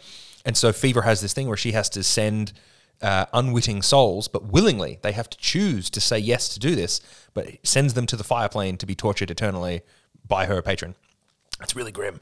But we've decided, and like she kind of, you know, I think really Maeve decided this for her character, and the rest of us just got on board that like really only sends like really dickish and assholish men. Sure. Like it's very fun. Yeah. So she'll like use her like feminine hot tiefling wiles to like, you know, drag somebody off into an alley and be like, Do you want to get weird? Do you want to get really weird? And then they're like, Yeah. And she's like, Do you want to go somewhere crazy? And like, Yeah. And then she's like, Great, off you go. And they're gone. And you're like, What? Because I've technically said yes. I've technically said yes. So it's very entertaining for us. We're like, you don't have to all be good, lawfully good characters. That's really fun. you can all be different and Yeah. have your own versions of morally right and wrong and whatever. And it's like as long as at the table everyone is okay with the the way the story is going, you can do anything. And Yeah. like that's one of the key like you have to check in with people and be like, there are certain topics we don't want to do, or like certain themes we won't go into because it's it's just inappropriate or traumatic for people who are actually playing the game. It should be fun for everybody. Yeah, I mean the whole point of it, it's like an escape. It's fun. Yeah, Yeah. But every now and then we've got, we've got another character. Uh, we we've started calling him Bones, even though his actual character name is Fema. But we were like Fema and Fever are like too close together. Yeah. and he's a he's a skeleton boy. So we you know, I love a good good skeleton. and so he at one point stabbed one of the other characters. It was part of a play and there was a lot of other shit going on. But like nobody was like people were mad at the character, but nobody was mad at Ben for doing that because it was very in character. It was everybody was like, Yeah, no, that makes a hundred percent sense. Very good role playing. Like, yes, we're we're mad at the character for doing that. Yeah. But in in universe, that's very annoying. Yeah. Out of universe, at the table, fucking genius. Yep. Funniest shit ever. It's stuff like that where like you can have characters that are Did he stab him with one of his bones? no, he stabbed him with a dagger, and it was like it was done in such a way that it was like imagine that you're watching Hamlet, right? Yeah. And instead of a prop knife, it's a real knife, and they stab the actor, and so it's like I was method acting, like I'm doing what my character. It makes total sense in Yeah. the universe of what is happening. Yep. But everyone's like, "Why would you do that?" And Bones is like, "Hee hee hee." It's of course I would. Like, yeah, makes sense. Yeah. But I think it's interesting. Like Honor Among Thieves and Baldur's Gate 3 have so many moments like that where, like you said, like a critical fail can happen, but it's fun. And Yeah. so you're like, you're not like, oh, fuck this game. You're like, oh, genius. Did not see that coming. That is like the true D&D experience. Oh, it's so good. So anyway, I do I do want to I do want to get into a couple of fun little little tidbits that I picked up on, right? So these are these are some uh, uh, I guess you'd call them Easter eggs or whatever, like they're nods. Oh yeah, like like like like both of them are just rife with it. Yeah. right? yeah. So what you may not have picked up on is that Elminster, a a famous wizard, possibly the most famous wizard outside of maybe the one that Gygax created, Mordenkainen. We'll Fam- famous wizards within the I, Very, very, very famous wizards, right? So like, like within Dungeons and within Dragons. Dungeons and Dragons, Yep. specifically within like Forgotten Realms, Faerun. Okay. So uh, Elminster is in Baldur's Gate 3. He shows up at a certain point in your camp to talk to you about Gale. Oh, okay. right? And you can skip him entirely. You may never see him. But if you have Gale and you're following Gale's plotline even a little bit, you will meet Elminster at some point. Okay. Or you'll at least find a weird wizard dude hanging out in your camp and be like, who the fuck is this guy? That's Elminster. They never go into detail about who this guy is. I think Gale, if you question him hard enough, he will tell you a bit about Elminster. Yeah, I think at one point where like I was talking to Gale and it was like if you ever in Baldur's Gate, like or keep an eye out for this main Yeah. wizard, like he has business with him. Yeah, It, yeah. does, it doesn't go into it, but like, oh, okay. So that must be. It's not him. Different wizard. Oh, okay. Uh, and that is a major plot point for Gale, and you should definitely investigate that when you get to Baldur's Gate because it is very funny. Okay. Um, no, Elminster is a different guy. Elminster is like incredibly old. He knows all magic, right? Like in canon, he knows all of the magic, everything. He's basically unstoppable, right? Now, what you may not have picked up on is he's also in Honor Among Thieves. Wait, when? Okay. Uh, so Simon, his yes. last name, oh, it's his grandfather in the visions? exactly. Right. So Simon's last name is Aumar, which is the same last name as Elminster. So when he's wearing the helmet and trying to attune to it, the the, the spirit that he's talking to is his great grandfather Elminster. It's, what it's actually happening is it's his own internal monologue with himself, coming to terms with the fact that his great great grandfather or whatever was one of the most famous wizards of all time, and Yep. that he can't live up to that. I don't think the actual Elminster's spirit or whatever was in the helmet. I don't think that's what's happening. But that is a fun little cameo that he is seeing Elminster doing that. yeah, that's cool. So this is really fun. Um, so you can find him in Baldur's Gate 3. You, I think you can challenge him. Don't do that. I'm pretty I mean, sure there was a way to do it. He knows all of magic, that sounds like a bad idea. He literally knows all the magic. So, like in canon, Elminster is a great NPC, right? Like you never want to have a player who wants to play as somebody like Elminster. That's bad. That's Yeah. bad uh, role play, right? But for a GM, it's, it's like you can't have a character who's Superman that has everything. Yeah, you don't want to do that, right? It's boring. So what you can do though is you can have something like a plot device, a MacGuffin, a Yeah. helm of disfun- disjunction, right? And like, what does that involve? That's a great opportunity to have Elminster involved. So what what they've done is the the seal that locks the vault, and they called it. I think I've got this. It was Mordenkainen's seal. That's right. Yeah. So not many people know this, and I don't know why I know this. But Mordenkainen is also a very famous wizard. He might not be a wizard. He might be something else. Like a, I don't know. But, I'm But, but, sure like, but like the name is recognizable. very recognizable. That was one of Gary Gygax's original characters that he played as. Very cool. So like deep, deep, deep cut, right? But again, it's that like Mordenkainen has been in in Dungeons and Dragons lore from the very beginning. Yep. And so using that and having Elminster as the guy who beats that was like somehow perfect. Yeah. But it's really like only if you know that. Otherwise, you're like, it's a cool helmet that does a cool thing. Sure. But that's awesome too, because like you don't need like if you if you're watching the movie like not knowing much about Dungeons and Dragons, it's still It still a works. really good, really enjoyable movie. And then for like the hardcore fans, those like like uh, attention to detail and that those specific call outs Yeah. just elevate it to like an even even better movie, right? Yeah, oh, 100%. I'll give you I'll give you two more that are really fun. So the um there was the Saturday morning cartoon, and I'm pretty sure it was just called Dungeons and Dragons, and it's really cheesy and funny and like over the top. It's very Jumanji-ish. It's these kids who get like pulled into the world of D and D. Yeah, cool. And so they're just wearing their outfit, and so you get like this this young kid is playing a barbarian, but he's like a ten year old kid in like a horned helmet and holding an axe. Like it's funny. Yeah. And so they go on these very child friendly adventures. Those characters have a cameo in the film. Oh really? So in the maze sequence, Wait, as in like the kids that have been sucked into the world? yeah.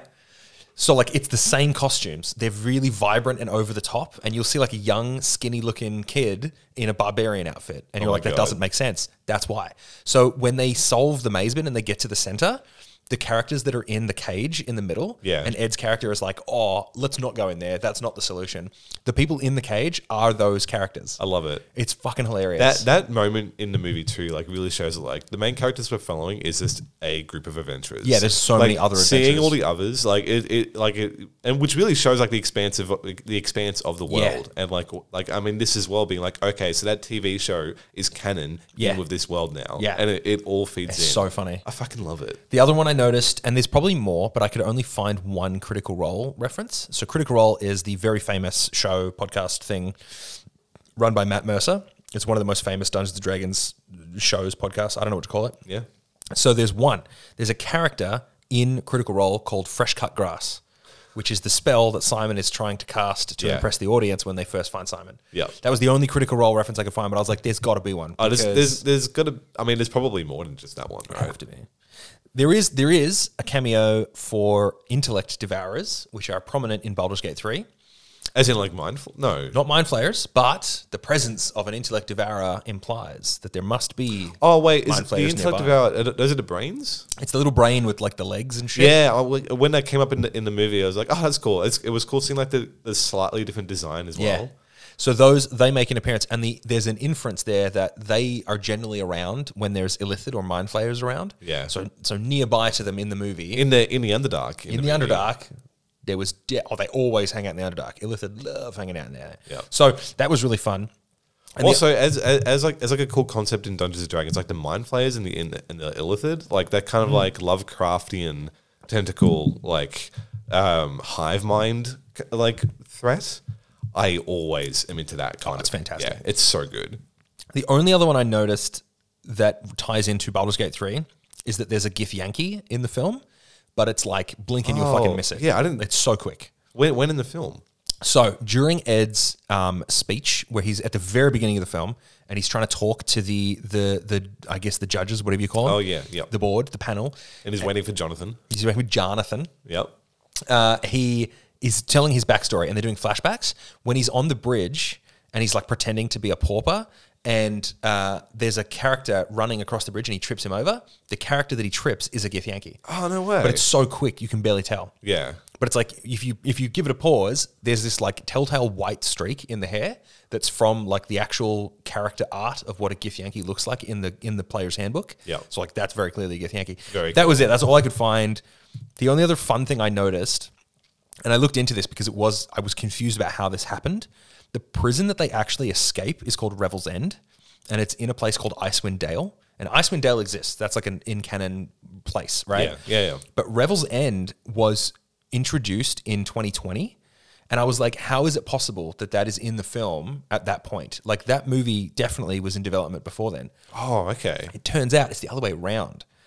They introduced Revel's End as a prison in 2020, knowing that the filmmakers were developing that as a story point. Oh, that's cool. So they've now there's a To, campaign, to have it to like tie in. so it ties in. So it's a brand new place, but it's actually like it was in the it was in the tabletop first. They released um, what they call like a one shot or a campaign. Yep. I can't remember what it's called. It's Frost Maiden or some shit like that. But it's like it's a prison escape from Revel's End, right? And so they built it where get this, the panel of judges are in it. So Jonathan isn't, but the other judges are in the campaign that was released in 2020. Oh, really? So it's this weird like chicken and egg of like that's awesome. they obviously had access to the script. They knew what they were doing. Visually on the art, it looks very similar. Yep. And obviously, because it's tabletop, it's all imagination. Yeah. So once you've seen the movie, you can just picture it in your head and be like, "That's the prison we're escaping." Yep. But if you never saw the movie, you can still picture something similar, right? Yeah, yeah, yeah, yeah. It's really interesting that I was like, "So this is a case of." In, in the campaign, is the window uh, bricked off? I don't know if the window's in it. I haven't checked that. that would be very funny. I, I, it'd be funny if if if the window was like boarded up. Yeah, like yeah. Uh, like like the t- the tabletop campaign is set like after the movie. Yeah, and it's like that's oh, it's already been bricked up. Yeah, maybe. Yeah. It- it's fascinating because you kind of realize that in order for them to do a Dungeons and Dragons film, they were definitely getting they had the rights to do it. They were in contact with Wizards of Wizards of the Coast who like own it, and they were having conversations about here's what we want to do. What do you think about that? You know, and there's a few things in the movie that don't mesh with the tabletop game. Okay. Like for example, um, what's her name? Uh, Doric. Doric uh, wild shapes into an owlbear. That is Yeah. not possible in Dungeons and Dragons. An owlbear is classified as a beast, uh, or I think it's either a beast or a monstrosity, something like that. But it probably just wanted to feature an owlbear in the movie, right? They So really wanted to put an owlbear in the movie. Yeah. Apparently, there is a very convoluted in-universe D and D way to make that work, but I feel like that just falls under the rule of cool. Yeah. Like if somebody wanted to do it badly enough, you could finagle it into making sense, but generally, you cannot do that. You also, in theory, can't do that many wild shapes in a row. Like she would have Oh, to be like in that like chase sequence. yeah, she would have to be like a level 10 druid or something, which she clearly is not. But she would, ha- like, it's nuts, right? So some of that stuff, they just are like, just let it happen. It's cool. Yeah. But I love that they obviously spoke to the people at Wizards of the Coast and were like, here's what we're doing. And the guys at Wizards were like, that's sick. We could definitely do like an ice prison thing. That's cool. And so, like, they worked together to build this thing. I, was love like, that's genius. I love it. What a great idea, It's right? so good. I, I w- I would love to see more of that. Where, mean, like, it- if you're doing an adaptation, why not let it feed both ways? Well, it's also the kind of thing too, where like if like the the creators behind it, so both the movie and like the tabletop campaigns, like Dungeons and Dragons itself, like everyone is there to make cool stuff, right? They're not being like, you can't do this because we own the rights and all this kind of bullshit, right? It's like no, like we want to make stuff and share it with people. We want to make whatever's cool. Let's work together. Let's Yeah. see what we can do. And I think part of it is like the movie is shot so beautifully. Yeah. Like when you when you hear certainly before this film and certainly I would say before Baldur's Gate 3 if somebody had been like, "Oh, we're pitching um, a Dungeons and Dragons movie, and it's set in Neverwinter," my mind would have immediately gone to like Neverwinter Nights and been like, "It's going to be gritty and dark and a bit over the top, and you know, it's about like skullduggery and shit like that, right?" Because that's my experience of Neverwinter is from those games, which are all sort of very dark fantasy stuff, right? But instead, they were like, no, no, no, no. Chris Pine's going to be in it. Michelle Rodriguez is going to be in it. It's going to be a lot of fun. It's going to be very entertaining. It's a romp. It's designed to be. It's essentially a one-shot campaign. Yeah. f- with a party of people who don't know what the fuck they're doing. I think like the tagline on the poster is like no experience needed. Yeah, right? yeah, yeah. And it's literally Which is that. I'm like, that is exactly what it felt like. And I was like, that is such a fresh take. And the fact that they turned around and shot it the way that they did, Yeah. with like hundred fifty million dollar budget, like the props are incredible, the scenes are incredible, like everything is amazing. It lo- it looks awesome. Yeah, like so high quality. And you're like, I I would love. This is like big shout out to the to everybody who made these games and who made these movies. I want more of this, right? If you if you want to make a, a, Dungeons and Dragons movie every couple of years for the next decade, I'll fucking watch it. Oh my god! I mean, I mean, I, I was gonna say like this movie was so much fun. Yeah. and the world and everything that Dungeons and Dragons is lends itself to so many just different Yeah, types you could of get fun so fantasy weird. movies. You could go so weird. You So could- weird. Also, you could go so creepy. Yeah, and, that's the dark. best part. It has so much range. Yeah. I would love to see this turn into like uh, like a new franchise, right? Like I'm talking, you know, I'm not necessarily done with the Marvel Cinematic Universe, but we can all agree it's getting a little bit tired, a little bit long in the tooth, right? Yeah. Make maybe maybe Dungeons and Dragons is the new Pirates of the Caribbean, and we're gonna get like five or six of them, I mean, maybe. right? And like they're just a fun adventure romp. I'm into that. I mean, it's also interesting to see. I mean, like we mentioned, uh, like Fallout and Starfield and stuff like that, where like Dungeons and Dragons feeds into video games. Just Yeah. so much. Like any anything that's a role playing game, kind of like stems a little bit Yeah. from tabletop, right? Oh, always. Yeah, Like you think of Dungeons and Dragons, you think of um, uh, like GURPS, like generic universal role playing system, Yeah. and how that feeds into like special in Fallout and all this kind of stuff. You think about like massive. Uh, like worlds in movies and TV shows. So you look at the, Ex- the Expanse, you look at Star Wars, you look at Star Trek, all this kind of stuff. Yeah. All and it's all like, okay, well, what stories and characters and journeys can we fit within these worlds?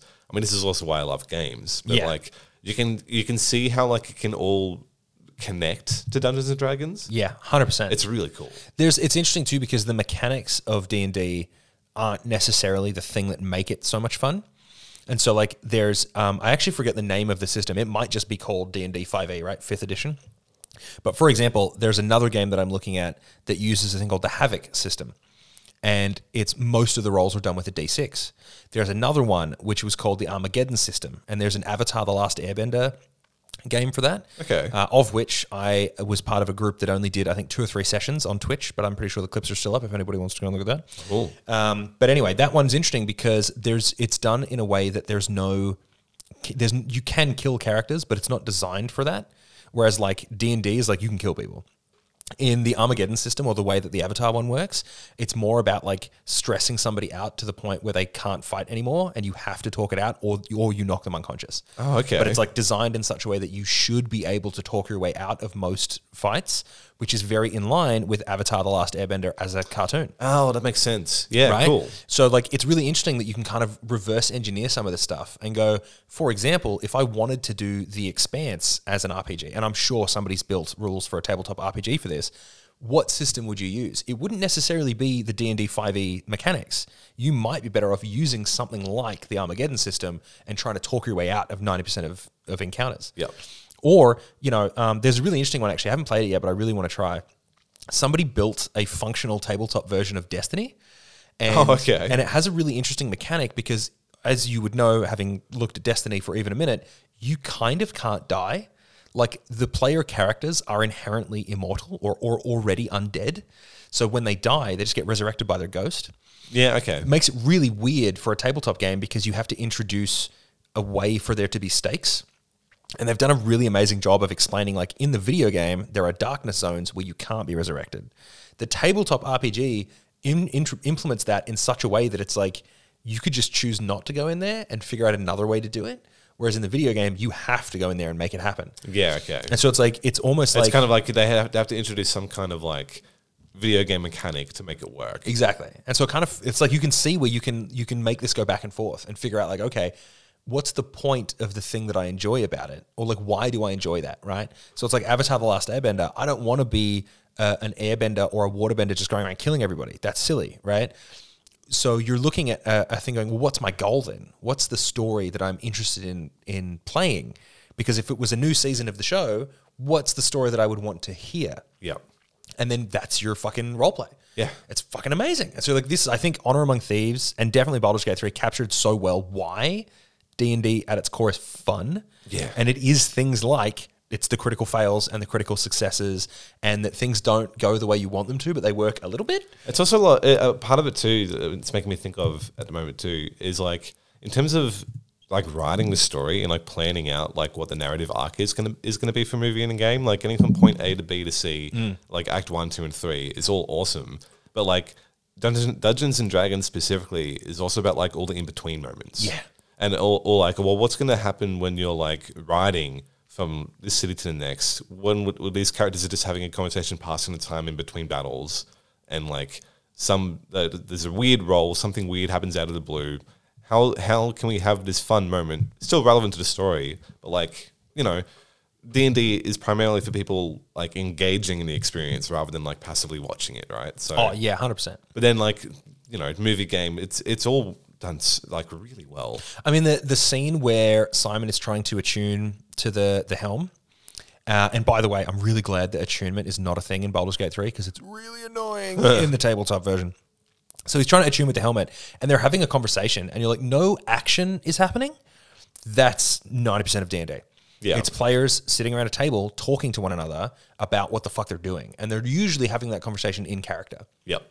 And so, like, there's no, you don't necessarily have to roll for things, but you can. And so, for example, Ed trying to talk to everyone and convince them to go along with it, he's rolling for persuasion. That's Yeah. a charisma check, Yeah. right? And he did not succeed. At the very beginning of that, he did not roll well, Yeah. and his speech did not land. And people were like, "Nah, fuck that." But he he brings him back around, right? He he ends up having the conversation further, and he rolls again. And there's other stuff you can do where like uh, he was trying to talk to Simon about his own problems. And what was interesting to me is that he rolled an insight check to know what Simon's issue was or what Oh, Simon's yeah. internal struggle was. Yep. So it's an insight check. Have I understood the subtext of what is happening? Right? Yep. Literal insight. But he then rolls persuasion to to explain it to Simon in a way that will work, and he fucking fails. Yeah. So later in the movie, when Simon does actually solve the issue and attunes to the helmet, and he's like, "It was this, it was me all along," and Ed's like, "I fucking knew it. That's what I said." it's like, yeah, he did know. He was hundred percent correct. He just did a shit job of explaining it. Yeah, It's and like, it- that is very and D&D. then and then like the other characters being like, you only said that so you could get so you didn't have a backup plan. You could go with, with you want, uh, but you were leading us to failure. All this kind of yeah, stuff. yeah, You're like that is that is ninety percent of the tabletop game. It's like it. you're not rolling for combat checks. You're rolling for like to convince people. Yeah, it's convincing people of shit. It's like, do we, okay, we want to go here and do this thing. You know, I'll give you a good example. So, Xenk, one of my favorite characters in the movie. What a fucking character. Xenk is um, the, okay, so in the film, if you don't know what he is outside of the film, Wh- which character is he in the so film? Xenk is the paladin, oh yeah, yeah, yeah. right? If you don't know what's happening there, Fucking silly character. He's very silly, right? But here's the thing: in if you understand D and D, he is so much better than it appears at first glance. Yeah. Right. So what happens is you end up with a party where everyone is like level three, level four, like they're not doing very well, right? And they have made a decision to go after the helm of disjunction, and the GM is like, "Oh fuck me." they're going to die because he's like that is so incredibly difficult of a path to go down they should have done the other way around and it's like there was probably 15 different ways they could have tackled this problem Yeah. but they decided to go to the underdark and look for the helm which means they need Xenk great right well, I think they needed Xenk first, and that led to the Underdark thing. But I think the issue was the GM knows that the helm is in the Underdark, right? And so they're going for the helm. He's like, oh, motherfucker. If they're going to go to the Underdark, they need a protector. They need somebody who can tank damage and do a lot of crazy shit, right? So Xenk rolls up. So Xenk is an NPC that is played by the GM. And they're literally like, oh, that's okay. Yeah, cool. right? It's Yep. a bit of a MacGuffin, a bit of a Mary Sue. This character is designed to make sure that the party does not end up with a total party kill way before the story actually takes off. So when they meet him, he casts animal friendship on the big fish to pull the tabaxi child out of the fish. Yeah, that's right. Yeah. So he's he's role playing stuff already, right? And so what's happening is that's the GM literally rolling to see what happens. Yeah. Like Xenk could have failed that, but he didn't. He rolls incredibly well for the whole thing, and it's so funny. He's so overpowered. The other characters are like, "Who the fuck is this guy? Why don't we just get him to help us? He should be coming with us." When they get to the Underdark, and he's like, "Right, to solve this puzzle, you're going to have to do this, this, this. This is the GM has spent hours and hours before this session planning out a really fun and convoluted puzzle. And then they destroy the bridge. And the players are going to have to take notes and do numbers and blah, blah, blah. And instead, one of the players is like, I don't do that. I'm just going to walk across the bridge. And the GM is like, Are you sure you want to do that? And they're like, Yeah, yeah. I take a step forward. And the GM is like, Roll for initiative. And they're like, Oh, fuck. And he's like, What did you think was going to happen? You know, the bridge is immediately destroyed. You're fucked now. What do you do? but then they happen to have a portal gun. They rolled a perception check. Oh no, okay. This gets interesting. Could have been a perception check. More likely, he rolled Arcana, but it's hard to tell. In that situation, the the GM would have just sat there and been like, "Cool, what are you going to do now? You're fucked, right? Like, what are you going to do?" put it on the players? Be like, yeah, you're like, it's not my fault. You guys fucked up my puzzle. What Yeah. are you What are you going to do now? And one of them's like, I roll for perception. Is there anything around us that can help? I don't really know what's happening. One of the players would have rolled maybe relatively high, and they would have been like, okay, or maybe it was an investigation check. Sure. And the GM's gone. You notice that the walking stick that Holga is carrying is more than meets the eye. And they would have rolled for that. And probably what happened is Simon would have had very high arcana because he's a sorcerer. Yep. He knows magic inherently. And so he's rolled an arcana check, and the GM's gone, okay, you got like an 18. You recognize immediately that this is a hither thither staff. You're shocked that you didn't notice it before, blah, blah, blah, blah, blah. That is one of those things where like it's Xenk and it's the staff where the GM has just thrown it in there to be like, you guys you, are you have to have something to get over yeah, there. you are derailing this fucking session so hard, you morons. You need to stop being so stupid. But he can't say that because that is their prerogative. They are allowed to But do also, that. like, like you try and design and craft an experience for players, then they- they're never going to do it the way you expect them to. It's also why, like, uh, like crafting a movie or a show or a book is like very linear, li- linear experience. You're presenting it in a specific way. People are only ever going to like uh, engage with it in that way, right? Yeah. You make a game. You ma- you you do it. You make a campaign for D and D. Basically, like you can't control where the player's going to going to go, what they're going to do, what they're going to pay attention to. No. like you, like if you be like, okay, we have this bridge and this massive puzzle, and I want the players to really work together and and and get through it. They intentionally destroy the bridge. Yeah. For fuck's sake. All right. Well, what are we going to do now? But I think it's but, but, but the thing is, like, you have to expect Yeah. you have to expect players to not do what you think they're Yeah. going to do. And a In- good in GM fact- will like let it happen. And a, and a lot of players will specifically go out of their way to see to see how much they can break the game. Yeah. And honestly, that's half the fun. Is that like maybe the GM was like, if they solve the puzzle, they're still going to have to fight the undead guys. Like that's still happening. Yeah. But now they have to figure out how to get across the fucking bridge. Yeah. And so it's like you don't want to make it too easy for them, but you do need to accept that they might come up with something that you would never have expected. Yeah. You know, like there's it's not uncommon uh, for for crazy situations where you know, in, I think in one of our games, I've done stuff where like my character has very high strength as a half orc barbarian, and so we'll throw people, and that's crazy. But it's like I am very capable of throwing someone at a thing, and we worked out in the most recent session. Even funnier than that is what if somebody threw me? Yeah. And it's like, that's crazy. But if you roll really high on a strength check and that character can theoretically lift my weight, yeah, that totally works. Fucking- yeah. So now it's not a half orc barbarian throwing like a little, you know, a, a, a tiefling who's got a big knife. no, now it's something even weirder throwing a half orc barbarian with a fucking battle axe. And you're Yeah. like, yeah, way more intense. Yes. Fuck yeah. And so, like, that's the rule of cool, right? You're like, it seems silly, and you don't necessarily want your players to break the game to the point of it not being fun. But a good GM can figure out how to make it fun, no matter what the players are trying to do.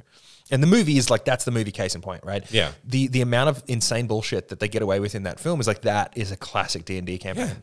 It's like when they're fighting the dragon as well in the movie. Who's called Themberchaud, by the way, is in canon as a pudgy dragon that lives in the Underdark. I love it. Yeah. Uh, oh, and I would a- die for that little guy. A, a Wow. lazy pudgy dragon. It's so good. And when and, and when they're portaling up to like the higher platforms and they're having like that Yeah. weight system with the dragon on one on one end and them trying to like get out on the other.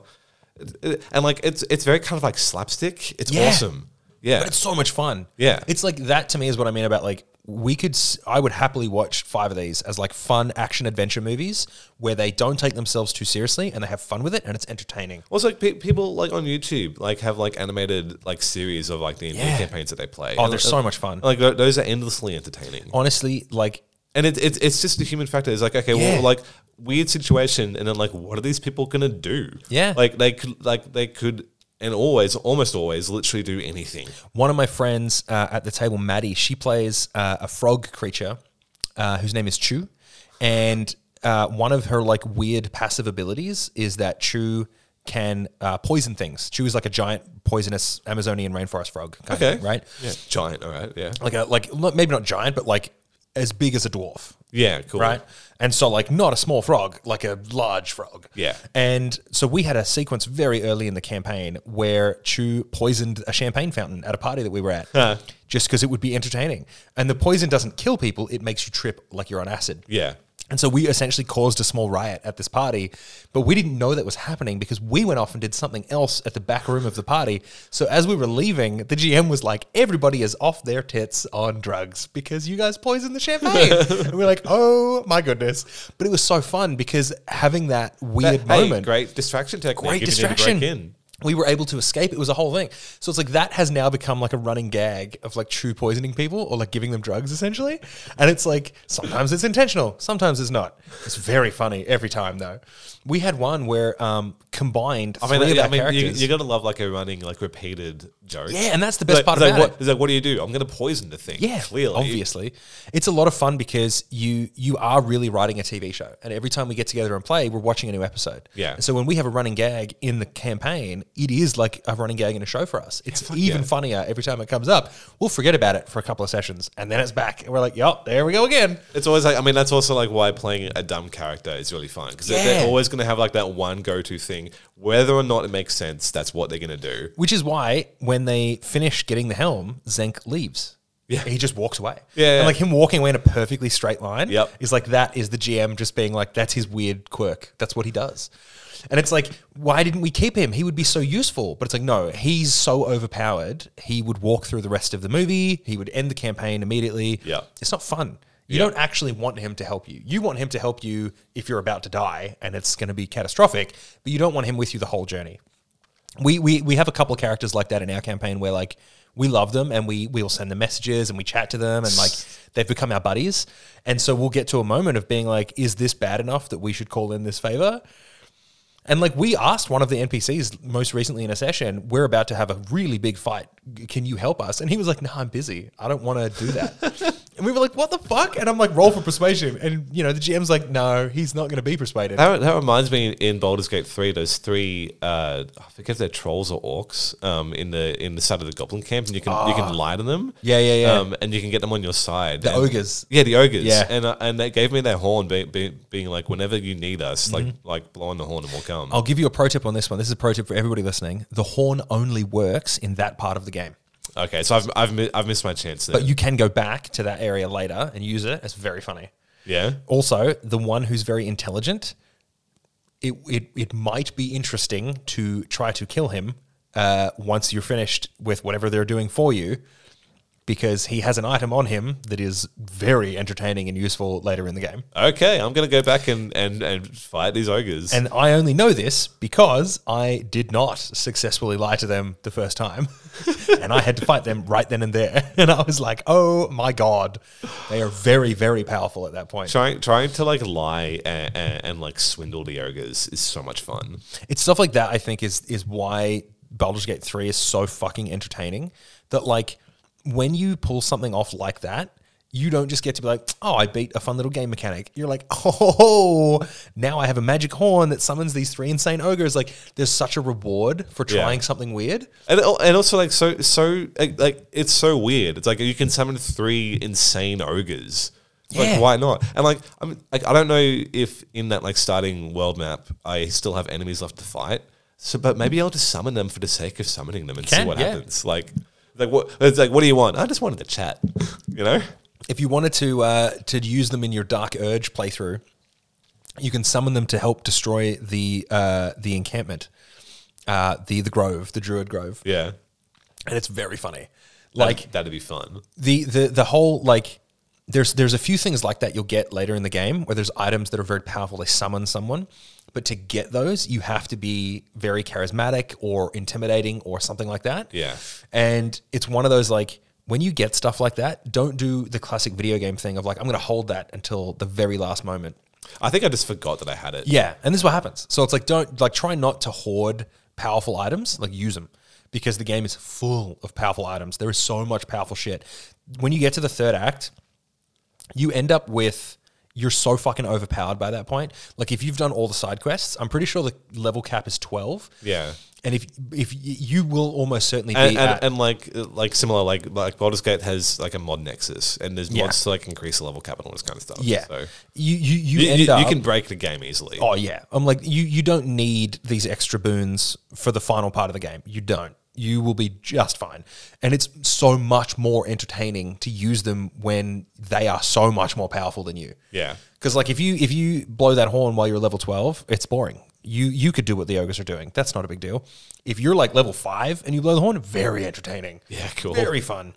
And stuff like that. I think there's um there's some great moments where I should have used the horn when I was in the goblin camp should have done killing it. all the goblins. Should have done it. That's a perfect time. Yeah. It's stuff like that where you're like, but that's that's you know partly save scumming is great for that, but also like you could just go back and do it on your next playthrough. Yeah. But it's stuff like that where like the player choices lead to such insane events occurring that like you just would never. s- It's like it shocks me that Larian were able to think through all of these various plot lines. It's crazy. Oh my god. The, uh, the, the level of thought is insane. That's that like that's that true D and D GM shit of like Larian are some of the best GMs I've ever seen because I did so many weird things in my playthrough that should have broken so many things, and they were like, "Nah, we accounted for that," and I was like, "What?" Yeah, it's so good. I mean, even even just being sarcastic when Yeah. you return to an encounter like with Vestarian, of like I- it's uh, yeah, There's like there's a bit where you it's can, it makes it like endlessly replayable. yeah as well. endlessly replayable. Yeah. you there's a there's so many moments where you can accidentally sneak into places or get places. So I'm one of those players where I will look for the edges of the map every time. Yeah, like same. I'm always looking for like where does this go? Where's this taking me? And so I, I went to a, I won't spoil what happens, but I ended up in like a cave underground under a castle. And I was like, what the fuck is going on in here? Totally insane. And it was like I had skipped a good chunk of the game at this point and was in a spot where like you are way under leveled if you have got to this spot early. Okay. Like, wow, you're gonna get fucked up. And so I, I like I went and I tried to explore a little bit and I was getting punished. And I was like, oh, okay. I think I think I'm under leveled for this area. I think I'll come back later. When you revisit that spot later, when you're leveled up, your characters will remark on how much easier it is to get through this area. I love it. Or they're like, I recognize this place. Like we've been here before. Yeah. And I'm like, what the fuck? It's like so they've good. accounted for all of that shit. Yeah, I think it's crazy. You can also do some absolutely insane stuff. One of my favorites that I've been seeing on Reddit. There's a weapon in the game that does extra damage for every 300 gold that the enemy character is carrying. You can reverse pickpocket people. Oh my god! You give them a shit ton of gold and then stab them, and they immediately die. What's the weapon? I honestly can't. It's called something about greed or something like that, or it might be avarice. I'm pretty sure it's a mace, and it's very, very, very funny. And the whole point of it is like, it's supposed to be a way to tell if an enemy has a lot of gold on them. But what it actually is is yeah, you you. I mean, you- if you're if you're playing like a self assassin, yeah, and, and, like you're already hiding and then using like this stealth Yeah. uh, dagger attack, just like give them gold first. yeah. So you reverse pick pickpocket, give them like twenty thousand gold, like Yeah. the most gold you have. Yeah. and then hit them once and just watch the hits be like, "Brrrr," and their health just disappears, and you're like, that's honestly it's fucking stuff like that amazing. where you're like, it's kind of silly, but it's And also it- like, why not? It, it, it- you know, like it breaks a lot of combat, but also like if you want to go for it, then Yeah. fuck it. Like you know, have fun. I'll give you another one. You can pickpocket, uh, what's her name? Minthara. You can pickpocket Minthara's underwear off of her and then use it and wear it. And, and, and at a later point in the game, another character will comment on it. That's amazing. It's very funny.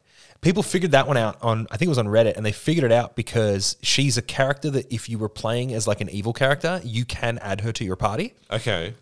And it was in the patch notes of the the upcoming patch, not the most recent one, but one that's coming up. They mentioned that there's a bug that's blocking a lot of her dialogue from Act Two onwards. So a lot of people online were complaining that she's not fleshed out or that she like doesn't have very good dialogue compared to the other companions. but it's actually because there's a bug or whatever that's preventing her from doing this. So she's like dead silent for most of the game. Yeah. And so now people are like, uh oh, if I if I stole her underwear early on, is she going to comment on that? And it's like almost certainly there will Yeah. be a line of dialogue about that. Yeah, hundred percent. Because all the other characters have something. If you steal their underwear, they will say something. I, I, I guess I better start stealing everyone's underwear because it's I, I didn't know this was a thing. Oh, it's very funny. There's like okay, so character creation, right? Everybody has genitals. Yep. It's very it's an important part of the role playing experience. You can turn them off. There is a a safety feature or whatever that Yeah, you it's, like, it's like one of the first like um, screens that comes Yeah, up when you start so you the can game. toggle Like, on and do off. you want nudity in the game? So what you can do is if you take everybody's underwear, it doesn't affect anything in combat because it doesn't count as armor, but it means that whenever you visit your camp, everybody is naked. it's very funny to like role players like we're we're secretly nudists and like the whole party is nudists, but we know we can't do that in public because that would be unacceptable. So That's- we wear that's really we wear our armor when we leave camp, but Yeah. when we're in camp, all nude always. it's very entertaining. That's awesome. There's also uh, there's a lot of fun you can have is if you're playing as a barbarian and you don't wear armor, you're you will do more damage with unarmed attacks and things like that. And it's like that's a classic D and D thing that like as a barbarian you don't want to be wearing big armor. It actually is a detriment to you. And so you will end up in a situation where you might actually be doing the most damage running around either naked or in your underwear, like in the in the outer world. And it is I mean, hilarious. I mean, that could be fun to role play a character that like just doesn't wear or Yeah. armor at all, And it's no like matter what the situation is. NPCs will comment on it, and it's like that's I can imagine. genius. I can imagine NPCs running away from someone charging at you naked. Yeah, and it's like that's so funny that like Larian has actually thought through like I'll bet there's people who want to do this. Yeah. and the, in the patch notes for the most recent one, they figured out some stuff that players were doing that they were like, we're not stoked about that, but we're going to make it so it works. So one was that you can um, you can kill uh, companions, and you can put them in a box, and then throw the box off a cliff. And before the patch, that character was gone forever, could not be resurrected. Like it was a game breaking thing if Right. you did that. Right? Okay. It's a game breaking. In theory, you could finish the entire game with one character. Don't do that. It would be total chaos. But you can Chaos could. in a good way or a bad way? Bad way. There's there's some fights towards the end of the game where if it's just you on your own, you are boned. No matter how powerful you Oh, are. it doesn't matter. Yeah, you're just gonna get mobbed, right? So like you need you need multiple characters because you need people on crowd control. You need somebody who's able to cast healing stuff. Yeah. You need somebody rolling around with a scroll of revivification because somebody will die. Yeah. So the idea was when you kill when somebody dies normally, there's like a floating orb, and if you cast the revive scroll on it, they come back, right? If you put them in the box and throw them off a cliff, that orb does not exist, and so they're fucking gone. So Larian was like, okay, for some reason, a bunch of you enjoyed that, and so we're going to make it so the orbs now will float in the air, and you can revive them and do it again if you want. But I just love that they were just like, y'all are sadists, and that's fucked. But like, sure, man, But the game allows for it though. the game right? allows for it. If you want to do it, you know what? Go for it. And also, like the game has stuff set up so you, so you can role play being a sadist. Like, Oh yeah, there's actually like if you want to play as the Dark Urge, that's a big part of it. Is like, I mean, do yeah. you lean into that? yeah, I mean that, that is the thing, right? Like as soon um, I mentioned earlier, but my next playthrough, one hundred percent is going to be the Dark Urge, and I'm just going to see like just how evil and fucked up I can make it. And even then, there's multiple avenues for how to do that. Where like, are you just a serial killer, right? Like that's one way to do it. Or are you more of like a sociopath, like secret person who likes pain and I want, torture? I want to be like a very specific type of serial killer. Yeah, so I don't yeah. want to kill everyone, but like there has to be like a reason or a pattern for my character Yeah. to kill like like certain targets. See, this is the thing. In D and D, there's a there's a type of player called a murder hobo, and a murder hobo is somebody who just kills willy nilly, right? And it's it's fun to do once or twice, but it's ultimately a pretty boring way to play D and D because Yep. you're just murdering everybody. It's dumb, right? GMs kind of hate it because it's really hard to tell a narrative story to a group of players who just want to be murder hobos Yep. but you can see the appeal sometimes, right?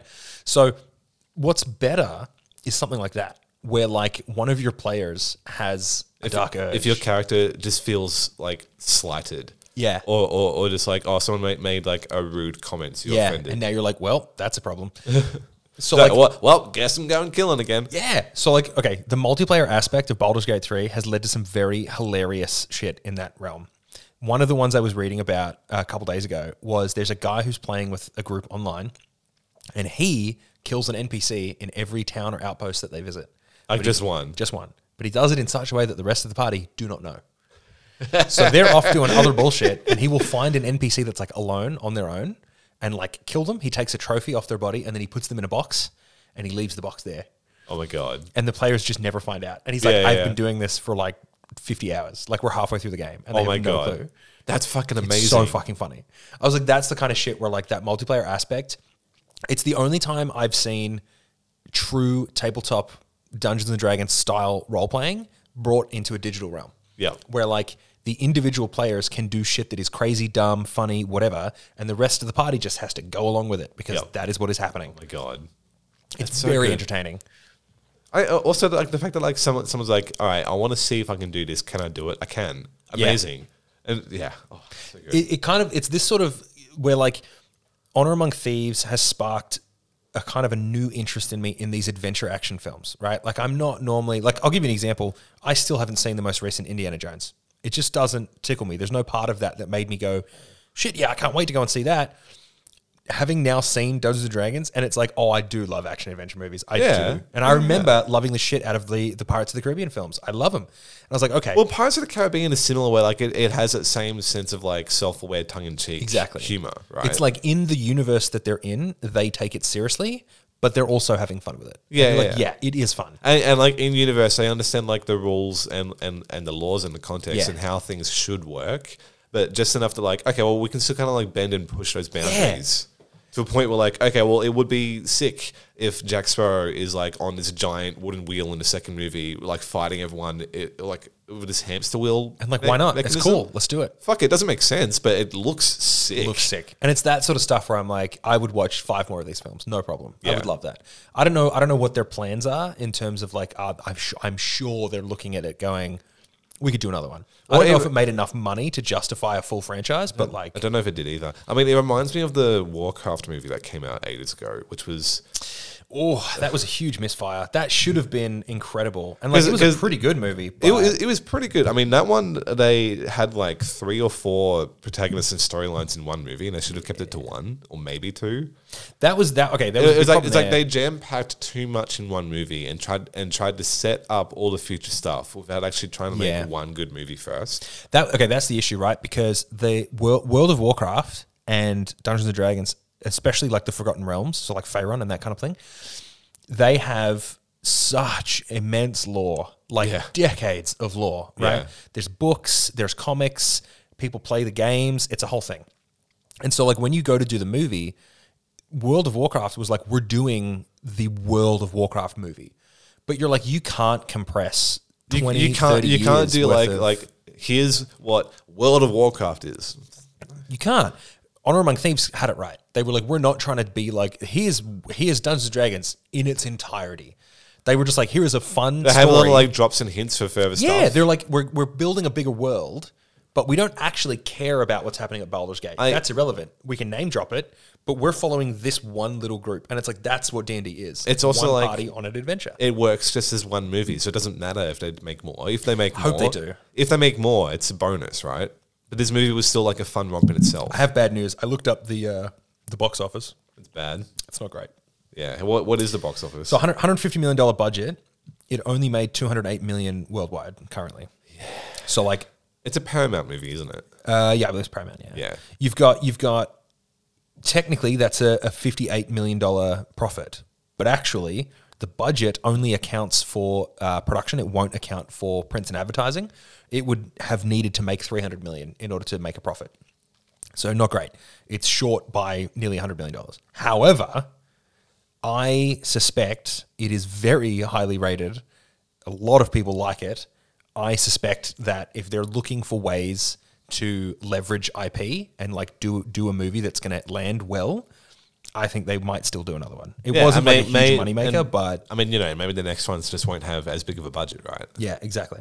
I hope they can still pull it off though. Let me have a look. It was Paramount, and then there was like, duh, duh, duh, duh. okay, so yeah, Australia put some money in, Hasbro put money in. Ooh, Northern Ireland put money in. That must be like they filmed some of it in. Iceland and in Ireland. Yeah, Maybe, maybe, maybe some of that's like a like a filming location offset. Yeah, that would make sense. I think Sony put a bit of money in as well, or maybe they just distributed in some territories. So, like, look, when you do the math on like the amount of of people and the amount of companies involved, like, it's probably a safe bet they'll do another one. Yeah. I don't think anybody lost money on that. I mean, I suppose it's the kind of thing too. Where like Hasbro might be willing to do more, to do more and put money in, just to have it sell D and D, right? Yeah, exactly. Like the like the movie is advertising. Is I mean, like we love it, but it is also an advertisement. it's a huge ad, but it's Yeah. an ad that I enjoy. I tell you what, man, if if all ads were that good, I would buy more shit. I would. yeah, no, straight up. I don't know. It's like you you go into it going, this could be a shitty B grade schlocky cash in on a thing that I love, and I'm I'm not going to enjoy it. But even I think even if you go in with that attitude, the film is good enough to like pleasantly surprise you. Oh yeah, And you walk out going, "Oh shit, it was pretty good." Yeah. But if you go in with a totally open mind, it's a banger. It's a fucking. Banger. I mean, that's also another thing too. Where like going into movies, I try to go in with like a, a, as zero expectations as possible. Try to go in as blind as possible. I mean, it doesn't happen most of the time, but it's like going into something with no expectations. I mean, you can still be disappointed for sure. But like, if if a movie is okay or like a seven out of ten, you're usually gonna have a good time. usually, yeah. Usually, I mean, that's that like look, or if it's like absolute dog shit, that's still kind of entertaining in itself as well. still good. I'm sure there's people out there who are going to listen to this and be like, no, Dungeons and Dragons was a shit movie. It's nothing like the game, blah, blah, blah, blah, blah. I think you're wrong. I think you're wrong. For somebody who l- really loves playing D&D but is not super well versed in it, in that like I've only really played a few different campaigns and like I understand enough to have a lot of fun with it, but like I couldn't GM my own run of D&D. I'm nowhere near that skilled. I fucking love that movie. Yeah. And I fucking love Gate 3. It was a problem. Gate 3 has, has been a problem for me. Like 120 hours, like ask my wife. I was gonna say, was like- not stoked about that. like I like I'm working full time. I was editing the last episode. Uh, like getting like 30, 35 hours, maybe 40, like has been an effort. Oh yeah. And, and like each time I sit down to play, it's one of those games where like you want to play for like a three hour session or more. Yeah, you kind of don't want to give it 20 minutes. You need to give it a few hours. Yeah. Yeah. For me, it was just that like I just didn't do other stuff. So like I had uh, I had other games that I was in the middle of playing, and I just stopped playing them. Yeah. I didn't play Destiny for like two weeks, which is crazy for me. Like ludicrous. I play Destiny every day. What? I mean, there's points too where like if work's quiet on, on my lunch break, um, working from home, yeah, I'll just load up Baldur's Gate for an hour. Let's jump on for a bit. Yeah. Yeah. And stuff like that. Or like I would stay up way too late, which is super bad, but you know, what can you do? Yeah, I stayed up. I stayed up uh, two nights ago playing Starfield until like one a.m. This is the thing. This is why I like. The, the day it dropped for like early Yeah, access. yeah, I was like, I just can't do that. Played it all day. yeah, I knew that was going to happen. I was like, nah, it comes out on the 6th for me. It's going to have to be the 6th because I have to get a bunch of shit done this week. I have to. So, yeah, but no, Baldur's Gate 3 was like, it was so addictive and I was having so much fun with it. And I think it was the same reason that I love the D&D sessions with my mates is that like when you when you sit down at the table and you load it up, you're not just like, I'm going to have a bit of fun here. You're like, I am about to make something magical with these people. We're going to Yeah. we're going to craft a story that we're going to remember Like forever. we're gonna we're gonna craft like a unique experience, exactly. and I, like like some of that stuff is like some of the most fun fun times you can have. Right? It's Oh, just amazing. Yeah. I don't know. It's something that like a lot of film industry people are into it. Like, so I mentioned Steph before. So Steph is the other GM for the current session we're doing, and so she's also shout out to Steph Elkington, one of the best makeup artists in Melbourne. Um, so she'll run. She has a character called Nix, but she also GMs occasionally. And like when I sit down and like if she's GMing, you kind of know she's a she's a gentler GM than Ricky. Okay. You're not likely to get brutalized to death if if Steph is running the table. However, you might get emotionally brutalized. Oh, okay. You know what I mean? Like they have Yeah. different styles. Yeah, yeah. And so it's like for me, that's kind of that same thing of like each session is unique. It's different. You're getting something different out of it, but it's never you're never like oh. I prefer one or the other. You're never like one is better than the other. It's just different.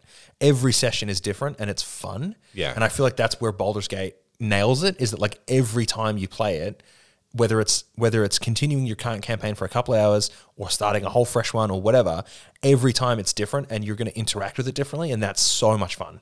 I feel, I feel like based on like the the way I would want to play as a character for a D&D campaign is uh, like dumb and chaotic, right? And, and, like nothing has to make sense. I just Yeah. want to do weird stuff. If I was GMing, I'd, I'd I'd I'd be presenting some weird shit to the players. It'd be so Yeah. much fun. You can. There's You weird can. weird chaos. We had uh, we had one of our players, L. Her character is named Pebblesook, and Pebblesook is a dwarf from the astral planes, I believe, or from from the astral realms. I can't remember. I'm so sorry, Elle. But basically, space dwarf, right? Fuck yeah. And has these hammers made of star metal. It's a whole thing. And when the, when we introduced Elle, we were already in the campaign. So we were like, I don't know, maybe three or four sessions deep, but Elle really wanted to play and we wanted Elle to play. So I think it might have. I can't remember who was running the game at this point. It must have been might have been Ricky or it might have been Steph. But one of them built this amazing scene for us where Elle was with us at the table, but we didn't know who she was playing yet. Okay. So like we we hadn't been introduced to the character, but we know that this character's coming. We're all aware of that, but it's a surprise. And so had crafted this beautiful scene where it was like a big stone egg thing in the roof broke, and it broke because my character did something stupid and was trying to use that to crush somebody else or something like that. and and it was like there's no way that the GM could have predicted that I would do that. Yeah. No fucking way, right? But but there is an element of maybe that wasn't maybe maybe the egg was always going to crack. Maybe that something was always going to happen, no matter what it was. Something Or, was or, or, or like maybe the maybe the GM might have had like three or four like possibilities of Yeah. how the character would have come in, and whatever one like happened to work with the characters is the one they went with. yeah. So we Like, like like that's really good design, right right? because then you're like you're like it doesn't matter how they get there. And it, it also means like the other possibilities don't matter because like you don't know what they you didn't know what you missed out on. It Yeah. doesn't matter. So the one we got was, you know, I did a thing, the egg cracks, and then Pebblesook appears out of this like gooey egg thing. Like, what's going on? No Love memory it. what's happening. And we were immediately like best friends. It was like my character Awu and Pebblesook are like bros. We're tight. Yeah, fuck yeah. And it turns out like um, Pebble is a, a space dwarf nun who believes he's like monotheistic, which like within the realm of D and D is very rare. And it's very, very funny. And so we've ended up on this incredible journey, and now Pebble is like part of our gang. And like we could not play without Pebble. Pebble's inherently part of it, right? Yep. But it was like you can see how a good GM and like a good story, you can just write a new character in. If somebody doesn't want to play anymore, you just write the character out. Yeah. You know what I mean? Like there's so many ways to make it work. I'm like, that to me is why it's so popular decades and decades on after its creation. And we're seeing a movie that's just come out recently that is just nailing that. And it's like, because at its core, the very, very core of it, it's fun. Oh, it's al- very fun. Also, like Baldur's Gate, uh, like peaked in terms of the amount of players on Steam, like eight hundred thousand. that's insane. I'm pretty sure the That's so many. the developers. That were, I th- I'm pretty sure they were like they were like thinking maybe a hundred thousand, and that'd be it. Like it's got like That's crazy. It's it's got like insane success. Yeah. yeah. Like people fucking love it. This is what I mean. It it it it's it's touched something deep in my soul that was like this is fun in a way that you know, like I like playing Destiny too, but sometimes it's a job, man. It's a grind. I'm trying to get a gun or I'm trying to level something up and I'm just like, ugh, I've done this like 50 times. I never felt that in 120 hours of Baldur's Gate 3 and I packed that in in like 2 weeks. That's crazy. Fuck, that's so much in two weeks. I, I finished it and I was like, I immediately booted it up again and was like, I'm going to start a Dark Urge character. I got to do it. Yeah. And I'm like, I shouldn't. That's terrible. Starfield's come out next week. I've got work to do, but I want to. It's so much fun. Oh my god! I mean, also again, great time for games at the moment. Baldur's Gate three, Starfield. We're getting Spider Man two soon. Uh, there's a whole bunch of stuff coming out. Spider Man 2 is going to be another time. Alan Wake 2? sure. I know. oh my god! I'm pumped. Okay, I'm going to have to s- bloody sell a movie. I'm going to make some money so I can buy all these fucking video games.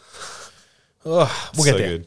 All right. Well, yeah, this has been uh, Baldur's Gate 3 and Dungeons and Dragons Honor Among Thieves. Uh, if you like this, follow us on Instagram and Twitter at Pixflix Show. We'll be, whenever we put out a new episode, and put it out on there. I haven't been great with doing a lot of socials. But uh, again, hobby in my spare time, doing what I can. We're just having fun. Yeah, fuck yeah. All right. Um, awesome. Sweet. Thank you, Play everyone. the game, watch the movie, enjoy yourselves. It's it's like being a kid again. It's so entertaining. Oh, so much fun. All right. We'll catch you next time. Bye. Bye.